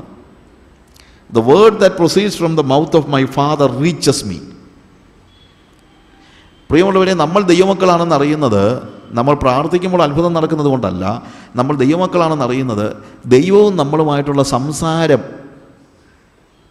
ദൈവം പറയുന്നത് നമ്മൾ കേൾക്കുമ്പോഴാണ്, അത് നമ്മളിലെത്തുമ്പോഴാണ് നമ്മൾ ദൈവമക്കളാണെന്നുള്ളത് നമ്മൾ അറിയുന്നത്. അതുകൊണ്ടാണ് പൗലോസ് പറഞ്ഞത്, നാം ദൈവത്തിൻ്റെ മക്കളെന്ന് ആത്മാവ് താനും ആത്മാവോട് സാക്ഷ്യം പറയുന്നു. ദൈവത്തിൻ്റെ പരിശുദ്ധാത്മാവ് സംസാരിക്കുന്നത് ഞാൻ കേൾക്കണം. അതായത് എൻ്റെ കമ്മ്യൂണിക്കേഷന് വിഘ്നമുണ്ടാകരുത്. കമ്മ്യൂണിക്കേഷൻ എന്തുണ്ടാകാൻ പാടില്ല, ഒരു വിഘ്നം ഉണ്ടാകാനായിട്ട് പാടില്ല. അപ്പോഴാണ് ഞാൻ മനസ്സിലാക്കുന്നത് ഞാൻ ആരാണ്, ദൈവത്തിൻ്റെ മകനാണ്. കാര്യം എൻ്റെ അപ്പൻ പറയുന്നതൊക്കെ ഞാൻ കേൾക്കുന്നുണ്ട്. അതുകൊണ്ട് കർത്താവ് പറയാണ്, എനിക്ക് ഞാൻ ദൈവത്തിൻ്റെ പുത്രനാണെന്ന് അറിയാനായിട്ട് പ്രത്യേകിച്ച് അത്ഭുതത്തിൻ്റെ വഴിയൊന്നും ആവശ്യമില്ല. കാരണം every word that proceeds from the mouth of the Lord reaches me. കർത്താവ് പറയുന്ന ഒരു വാക്ക് ഞാൻ, എൻ്റെ പിതാവ് പറയുന്ന ഒരു വാക്ക് ഞാൻ കേൾക്കാതിരിക്കുന്നില്ല, അതെല്ലാം എന്നിലെത്തുന്നുണ്ട്. അപ്പോൾ കമ്മ്യൂണിക്കേഷനാണ് വാസ്തവത്തിൽ പിതാവും നമ്മളും തമ്മിലുള്ള ബന്ധം ഉറപ്പിക്കുന്നത്, അല്ലേ? പിന്നെ കർത്താവ് പറഞ്ഞതിനകത്ത് മറ്റൊരർത്ഥം കൂടെ ഉണ്ട്. പിശാച് പറഞ്ഞത്, ഞാൻ യേശുക്രിസ്തുവിൻ്റെ പ്രലോഭനങ്ങളെക്കുറിച്ച് തുടർമാനമായ ക്ലാസ് എടുത്തിട്ടുണ്ട്, അതിൻ്റെ CD ആയിട്ടില്ല, but still it is coming. യേശുവിൻ്റെ സ്നാനവും പ്രലോഭനങ്ങളും എന്ന് പറഞ്ഞ് ഒരു വിഷയം ഞാൻ കണ്ടിന്യൂസ് ആയിട്ട് പഠിപ്പിച്ചിട്ടുണ്ട് തൊടുപുഴയിൽ കഴിഞ്ഞ 2 മാസങ്ങൾക്ക് മുമ്പ്. പക്ഷേ ഞാൻ അതിൻ്റെ ഒരു നക്ഷലിലൂടെ പറയുകയാണ്. ഒരു കാര്യം കൂടെ ഉണ്ട്, പിശാച് പറഞ്ഞാലെന്നറിയാമോ, മനുഷ്യൻ്റെ ഏറ്റവും വലിയ പ്രശ്നം അപ്പമാണെന്നാണ്. അതുകൊണ്ട് നീ ഒരു കാര്യം ചെയ്യുക, ഈ കല്ല് അപ്പമായി തീരാൻ കൽപ്പിക്കുക. അപ്പോൾ എന്ത് സംഭവിക്കും? എല്ലാവരും നിന്നെ മശികയാണെന്ന് വാഴ്ത്തും, കാരണം അവർക്ക് ആവശ്യമുള്ളത് നീ കൊടുക്കുന്നു. പക്ഷെ കർത്താവ് പറഞ്ഞു, മനുഷ്യൻ്റെ ഏറ്റവും വലിയ ആവശ്യം അപ്പമല്ല, അതിനേക്കാൾ വലുതാണ് ദൈവവുമായിട്ടുള്ള കമ്മ്യൂണിക്കേഷൻ. കാര്യം ഞാൻ വന്നത് മനുഷ്യൻ അപ്പം കൊടുക്കാനൊന്നുമല്ല, ഞാൻ വന്നത് എന്തിനു വേണ്ടിയാണ്? വിശക്കുന്നവന് അപ്പം കൊടുക്കുന്നത് കർത്താവിൻ്റെ മനസ്സല്ലേ, അത് വേറെ കാര്യം. പക്ഷേ ഞാൻ വന്നത് എന്തിനു വേണ്ടിയാണ്? ദൈവവും മനുഷ്യനും തമ്മിലുള്ള നഷ്ടപ്പെട്ടു പോയ കമ്മ്യൂണിക്കേഷൻ പുനഃസ്ഥാപിക്കാനാണ് ഞാൻ വന്നത്. ഞാൻ പറഞ്ഞത് മനസ്സിലായോ? യേശു കർത്താവ് വന്ന് നമുക്ക് അപ്പം തരുന്നതൊന്നും അല്ല വലിയൊരു ആനക്കാര്യം എന്ന് പറയുന്നത്. അതിനുവേണ്ടി യേശു ഇവിടെ വന്ന് മരിക്കേണ്ട കാര്യമൊന്നും ഇല്ലായിരുന്നല്ലോ, ഇല്ലേ? ഭക്ഷണം പഴയ നിയമകാലത്തും മോശയും അവർക്ക് വിശന്നപ്പോൾ മന്ന കൊടുത്തില്ലേ? അപ്പോൾ യേശു വന്ന് മരിച്ചതുകൊണ്ടല്ലോ അവർക്ക് മന്ന കിട്ടിയതാണോ? അപ്പോൾ യേശു വന്ന് മരിച്ചില്ലായിരുന്നെങ്കിലും പഴയ നിയമത്തിലെ വിശുദ്ധന്മാർക്കും ഈ കാര്യം ചെയ്യാൻ പറ്റി, നിങ്ങൾ മനസ്സിലാക്കണം. പ്രിയമുള്ളവരെ, രോഗികളെ സൗഖ്യമാക്കാൻ യേശു രോഗികളെ സൗഖ്യമാക്കി എന്നുള്ളത് ശരിയാണ്. പക്ഷേ രോഗികളെ സൗഖ്യമാക്കാൻ വേണ്ടി യേശു അങ്ങ് സ്വർഗത്തിൽ നിന്ന് ഭൂമിയിൽ വന്ന് 33 വയസ്സ് വരെ ഇവിടെ ജീവിച്ച് മരിച്ചടക്കപ്പെടേണ്ട കാര്യമൊന്നുമില്ലായിരുന്നു. യേശു രോഗികളെ സൗഖ്യമാക്കിയതുപോലെ തന്നെ എലീശ രോഗികളെ സൗഖ്യമാക്കിയിട്ടില്ലേ? കുഷ്ഠരോഗികൾ സൗഖ്യമായിട്ടില്ലേ? അതിനോട് യേശു മരിക്കുകയും ചെയ്തോ? ഇല്ല. പിന്നെ കടം വീട്ടാൻ വേണ്ടിയാണ് യേശു വന്നതെന്നാണ് ചിലർ പറയുന്നത്. കടം വീട്ടണമെങ്കിൽ ഇപ്പോൾ യേശു വന്ന് മരിക്കേണ്ട കാര്യമല്ലോ ഉണ്ടോ? എലീശായുടെ ശിഷ്യൻ മരിച്ചു കഴിഞ്ഞപ്പോൾ അവൻ്റെ ഭാര്യ കടക്കാരിയായിരുന്നു. എലീശ എന്ന് പറഞ്ഞു, നീ പോയി പാത്രങ്ങളൊക്കെയും വാങ്ങിച്ചുകൊണ്ട് പോവാം, വെറും പാത്രങ്ങൾ, അതിന് എണ്ണ പകരം. എണ്ണ നിറഞ്ഞില്ലേ? അത്ഭുതം നടന്നില്ലേ? അതിനോട് യേശു ഇപ്പം ഭൂമിയിലേക്ക് വന്ന് മരിക്കേണ്ട കാര്യമല്ലോ ഉണ്ടായിരുന്നോ? പറ, ഇല്ല. ഇല്ലാതെയും ഇതൊക്കെ നടന്നേനെയും. അവിടെയാണ് എനിക്ക് ഈ ക്രൂസൈഡ് പ്രസംഗകരോടുള്ള അല്പം ഒരു പ്രയാസം എന്ന് പറയുന്നത്. അവർ പറയുന്നത് യേശു വന്നത് രോഗികളെ സൗഖ്യമാക്കാൻ, യേശു വന്നത് എന്താണ് അവരുടെ കടം മാറ്റാൻ, യേശു വന്നത് പാരമ്പര്യ ശാപത്തെ മുറിക്കുവാൻ, നൂറുകൂട്ടം കാര്യങ്ങളുണ്ട്. ഇതിനൊന്നും യേശു വരേണ്ട കാര്യമൊന്നും ഇല്ലായിരുന്നു. ഈ കാര്യങ്ങളൊക്കെ നേരത്തെ എല്ലാം സംഭവിച്ചിട്ടുണ്ട്. പക്ഷേ യേശു ഭൂമിയിൽ വന്ന് മരിച്ചതുകൊണ്ടാണ് മനുഷ്യൻ്റെ പാപങ്ങളിൽ നിന്ന് അവന് വിടുതൽ കിട്ടിയത്. അവനവരെ അവരുടെ പാപങ്ങളിൽ നിന്ന് വിടുവിക്കാനിരിക്കുക കൊണ്ട് അവനെ യേശുവെന്ന് പേർ വിളിക്കണം. ഇതൊരു വലിയൊരു ഫാക്റ്റാണ്. അതുകൊണ്ട് കർത്താവ് പറയാണ്, അപ്പം കൊടുക്കാനായിട്ട് ഇപ്പം എനിക്ക് ഇത്രയും വിഷമിക്കേണ്ട കാര്യമൊന്നുമില്ല. പക്ഷേ ഞാൻ വന്നത് എന്തിനാണ്? മനുഷ്യനും ദൈവവും തമ്മിലുള്ള ബന്ധം പുനഃസ്ഥാപിക്കുവാനാണ്. അതിനോട് ചേർന്ന് കർത്താവ് പറയുന്നുണ്ട്, every word that proceeds from the mouth of the Lord enlivens me. അതെന്നെ എന്ത് ചെയ്യുന്നു? ജീവിപ്പിക്കുന്നു. അതുകൊണ്ടാണ് ഞാൻ പറഞ്ഞത് വചനം ജീവനായിത്തീരണം. ഇവിടെ കേൾക്കുന്ന ദൈവവചനം കേട്ടിട്ട്, ഓഫ് കോഴ്സ് കേൾക്കണം, കേൾക്കുമ്പോൾ നമ്മൾ ദൈവമക്കളാണെന്ന് മനസ്സിലാകും, നമ്മൾ എൻജോയ് ചെയ്യണം. പക്ഷേ അത് ജീവനായിത്തീരുന്നില്ലെങ്കിൽ പ്രയോജനമില്ല. അടുത്ത സെഷനിലേക്ക് നമുക്ക് വരുന്നതിന് മുമ്പ് നമുക്കൊരു നിമിഷം ദൈവസന്നിധിയിൽ എല്ലാവർക്കും എഴുന്നേറ്റ് നിൽക്കാം. ഒരു പ്രാർത്ഥന നമ്മൾ പ്രാർത്ഥിക്കുകയാണ്, ഹൃദയത്തിൻ്റെ ആഴത്തിൽ നിന്ന് ഒരു പ്രാർത്ഥന. മറ്റൊന്നിനുമല്ല, നമ്മളാ ബന്ധം പുനഃസ്ഥാപിക്കുവാൻ യേശുവിനെ നമ്മൾ കർത്താവിനോട് പ്രാർത്ഥിക്കുന്നുണ്ട്. കർത്താവ് നമ്മളുടെ പാപം പ്രാർത്ഥന കേൾക്കുന്നുണ്ട്. കർത്താവ് നമ്മളെ സൗഖ്യമാക്കുന്നുണ്ട്. കർത്താവ് നമ്മളെ സഹായിക്കുന്നുണ്ട്. പക്ഷേ അവനെൻ്റെ ആത്മമണവാളൻ എന്ന റിലേഷനിലേക്ക് വരാൻ, ഹല്ലേലൂയ ഹല്ലേലൂയ, ആത്മമണവാളൻ, അവനെൻ്റെ ആത്മമണവാളൻ. ബാക്കിയുള്ള എല്ലാ ബന്ധങ്ങളിലും അപ്പുറത്തായിട്ട് he is my bride groom, I am his bride. അവൻ നിങ്ങളെ സഹായിക്കും. ഒരു മണവാളൻ മണവാട്ടിക്ക് ആവശ്യമുള്ളതൊക്കെ ചെയ്തു കൊടുക്കും. ഒരു ഭർത്താവ് ഭാര്യയ്ക്ക് ആവശ്യമുള്ളതെല്ലാം ചെയ്തു കൊടുക്കും. പക്ഷെ ചെയ്തു കൊടുക്കുന്നത് കൊണ്ടല്ല മണവാളനാകുന്നത്, മണവാളനായതുകൊണ്ട് ചെയ്തു കൊടുക്കുകയാണ്. ആദ്യം ബന്ധം, പിന്നെയാണ് ബാക്കി കാര്യങ്ങൾ. നമ്മുടെ യേശുവിനെ എങ്ങനെ കാണുന്നു? കേരളത്തിലെ സഭകളിൽ യേശുവുമായിട്ടുള്ള റിലേഷന് നഷ്ടപ്പെട്ട ഒരു സാഹചര്യം. നമുക്ക് കർത്താവ് പറയാം, കർത്താവേ പലപ്പോഴും എൻ്റെ തലയിൽ എനിക്കതറിയാം, പക്ഷേ ആ ഊഷ്മളതയോടെ എൻ്റെ ആത്മമണവാള എന്ന് വിളിച്ചുകൊണ്ട് നിൻ്റെ മാർവിൽ ചാരാൻ എനിക്ക് കഴിയണം. അങ്ങനൊരു ബന്ധം എനിക്ക് വേണം. നീ എൻ്റെ ആത്മമണവാളനാണ്, അതെനിക്കറിയാം. പക്ഷേ പലപ്പോഴും നിന്നെ ഒരു ഉപാധിയാക്കാൻ ഞാൻ മെനക്കെട്ട് പോയിട്ടുണ്ട്. എന്നോട് ക്ഷമിക്കണം കർത്താവേ. നീ എനിക്ക് ആവശ്യമുള്ളതൊക്കെ നീ അറിയുന്നു, നീ എനിക്കത് ചെയ്തു തരുന്നു. പക്ഷേ അതിനപ്പുറത്ത് നീ എൻ്റെ ആത്മമണവാളൻ. അങ്ങനെ ഹൃദയത്തിൽ നിന്ന് പ്രാർത്ഥിക്കാൻ, ഏൽപ്പിച്ചു കൊടുക്കാൻ. ഒന്നുകൂടെ, നിങ്ങളാരും രക്ഷിക്കപ്പെട്ടവരല്ലെന്നല്ല, നമ്മൾ രക്ഷിക്കപ്പെട്ടവരും സ്നാനപ്പെട്ടവരും സഭയിൽ പോകുന്നവരും പ്രാർത്ഥിക്കുന്നവരും കുടുംബ പ്രാർത്ഥന നടത്തുന്നവരും യോഗങ്ങൾ നടത്തുന്നവരും ഒക്കെ ആയിരിക്കാം. പക്ഷേ ആ ബന്ധം ഒന്നുകൂടെ ഊഷ്മളമാക്കാൻ ഇന്നത്ര പേര് ദൈവസന്നിധിയിൽ ഒന്നുകൂടെ ഒരു പുനർസമർപ്പണം നടത്തും. കരങ്ങളെ ഉയർത്തി ദൈവസന്നിധിയിൽ ഒന്ന് പറ, കർത്താവേ നീ എൻ്റെ ആത്മമണവാളൻ, ആ റിലേഷൻ എനിക്ക് വേണം, ആ ബന്ധം എനിക്ക് വേണം. കർത്താവേ നീ എൻ്റെ പ്രാർത്ഥന കേൾക്കുന്നുണ്ട്, നീ എനിക്ക് ആവശ്യങ്ങളെ നിർവഹിച്ചു തരുന്നുണ്ട്, നീ എനിക്കെല്ലാം ചെയ്തു തരുന്നുണ്ട്. പക്ഷെ പലപ്പോഴും ആ ബന്ധത്തിൻ്റെ ഊഷ്മളത നഷ്ടപ്പെടുന്നു. ആദ്യ സ്നേഹം നഷ്ടപ്പെട്ടു പോയതുപോലെയുള്ള ഒരവസ്ഥ പലപ്പോഴും എനിക്ക് ഉണ്ടാകുന്ന കർത്താവേ എന്നോട് ക്ഷമിക്കണേ. കർത്താവേ നീ എൻ്റെ ആത്മമണവാളൻ. കർത്താവേ ഞാൻ നിൻ്റെ കാന്തയാണ്, ഞാൻ നിൻ്റെ മണവാട്ടിയാണ്.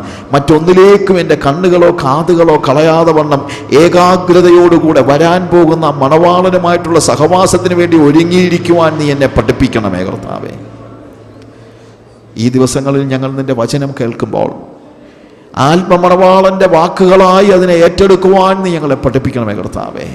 അത് ഞങ്ങളുടെ തലയിൽ കയറുവാൻ മാത്രമല്ല, ഞങ്ങളുടെ ഹൃദയത്തിലൊരു രൂപാന്തരമുണ്ടാകുവാൻ, ദൈവത്തിൻ്റെ വചനം ഞങ്ങളെ രൂപാന്തരപ്പെടുത്തുന്നത് തിരിച്ചറിയുവാൻ, ഞങ്ങളിലുണ്ടാകുന്ന രൂപാന്തരം കണ്ടിട്ട് അനേകർ രൂപാന്തരപ്പെടുവാൻ കർത്താവെ ഈ ആത്മാവിൻ്റെ വചനങ്ങൾ മറ്റുള്ളവരിലേക്ക് പകർന്നു കൊടുക്കുവാൻ തക്കവണ്ണം നീ ഞങ്ങളെ ശക്തീകരിക്കണമേ.